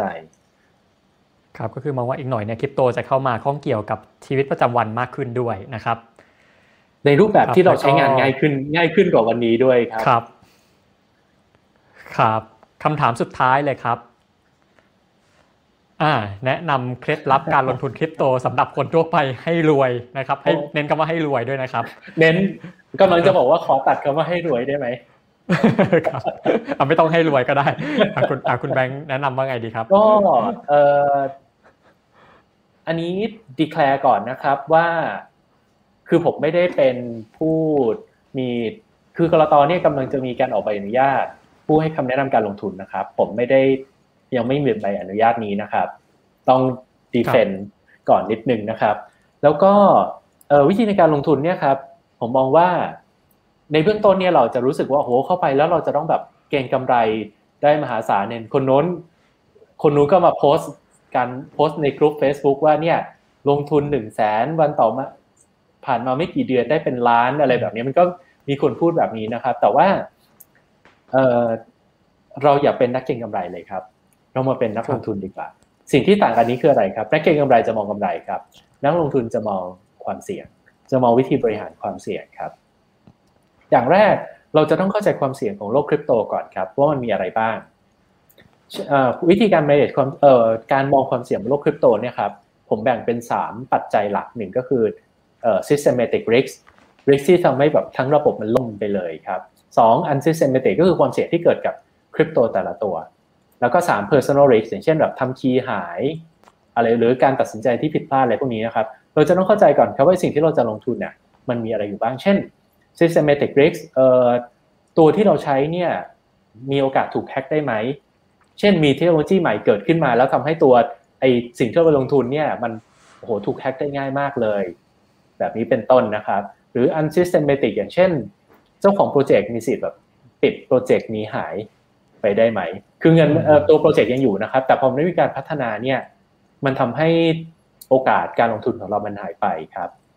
เมื่อเราเข้าใจสิ่งเหล่านี้แล้วเนี่ย เราก็จะประเมินได้ครับว่าแล้วเราจะ allocate การลงทุนของเราอย่างไร เช่นเรารู้ว่า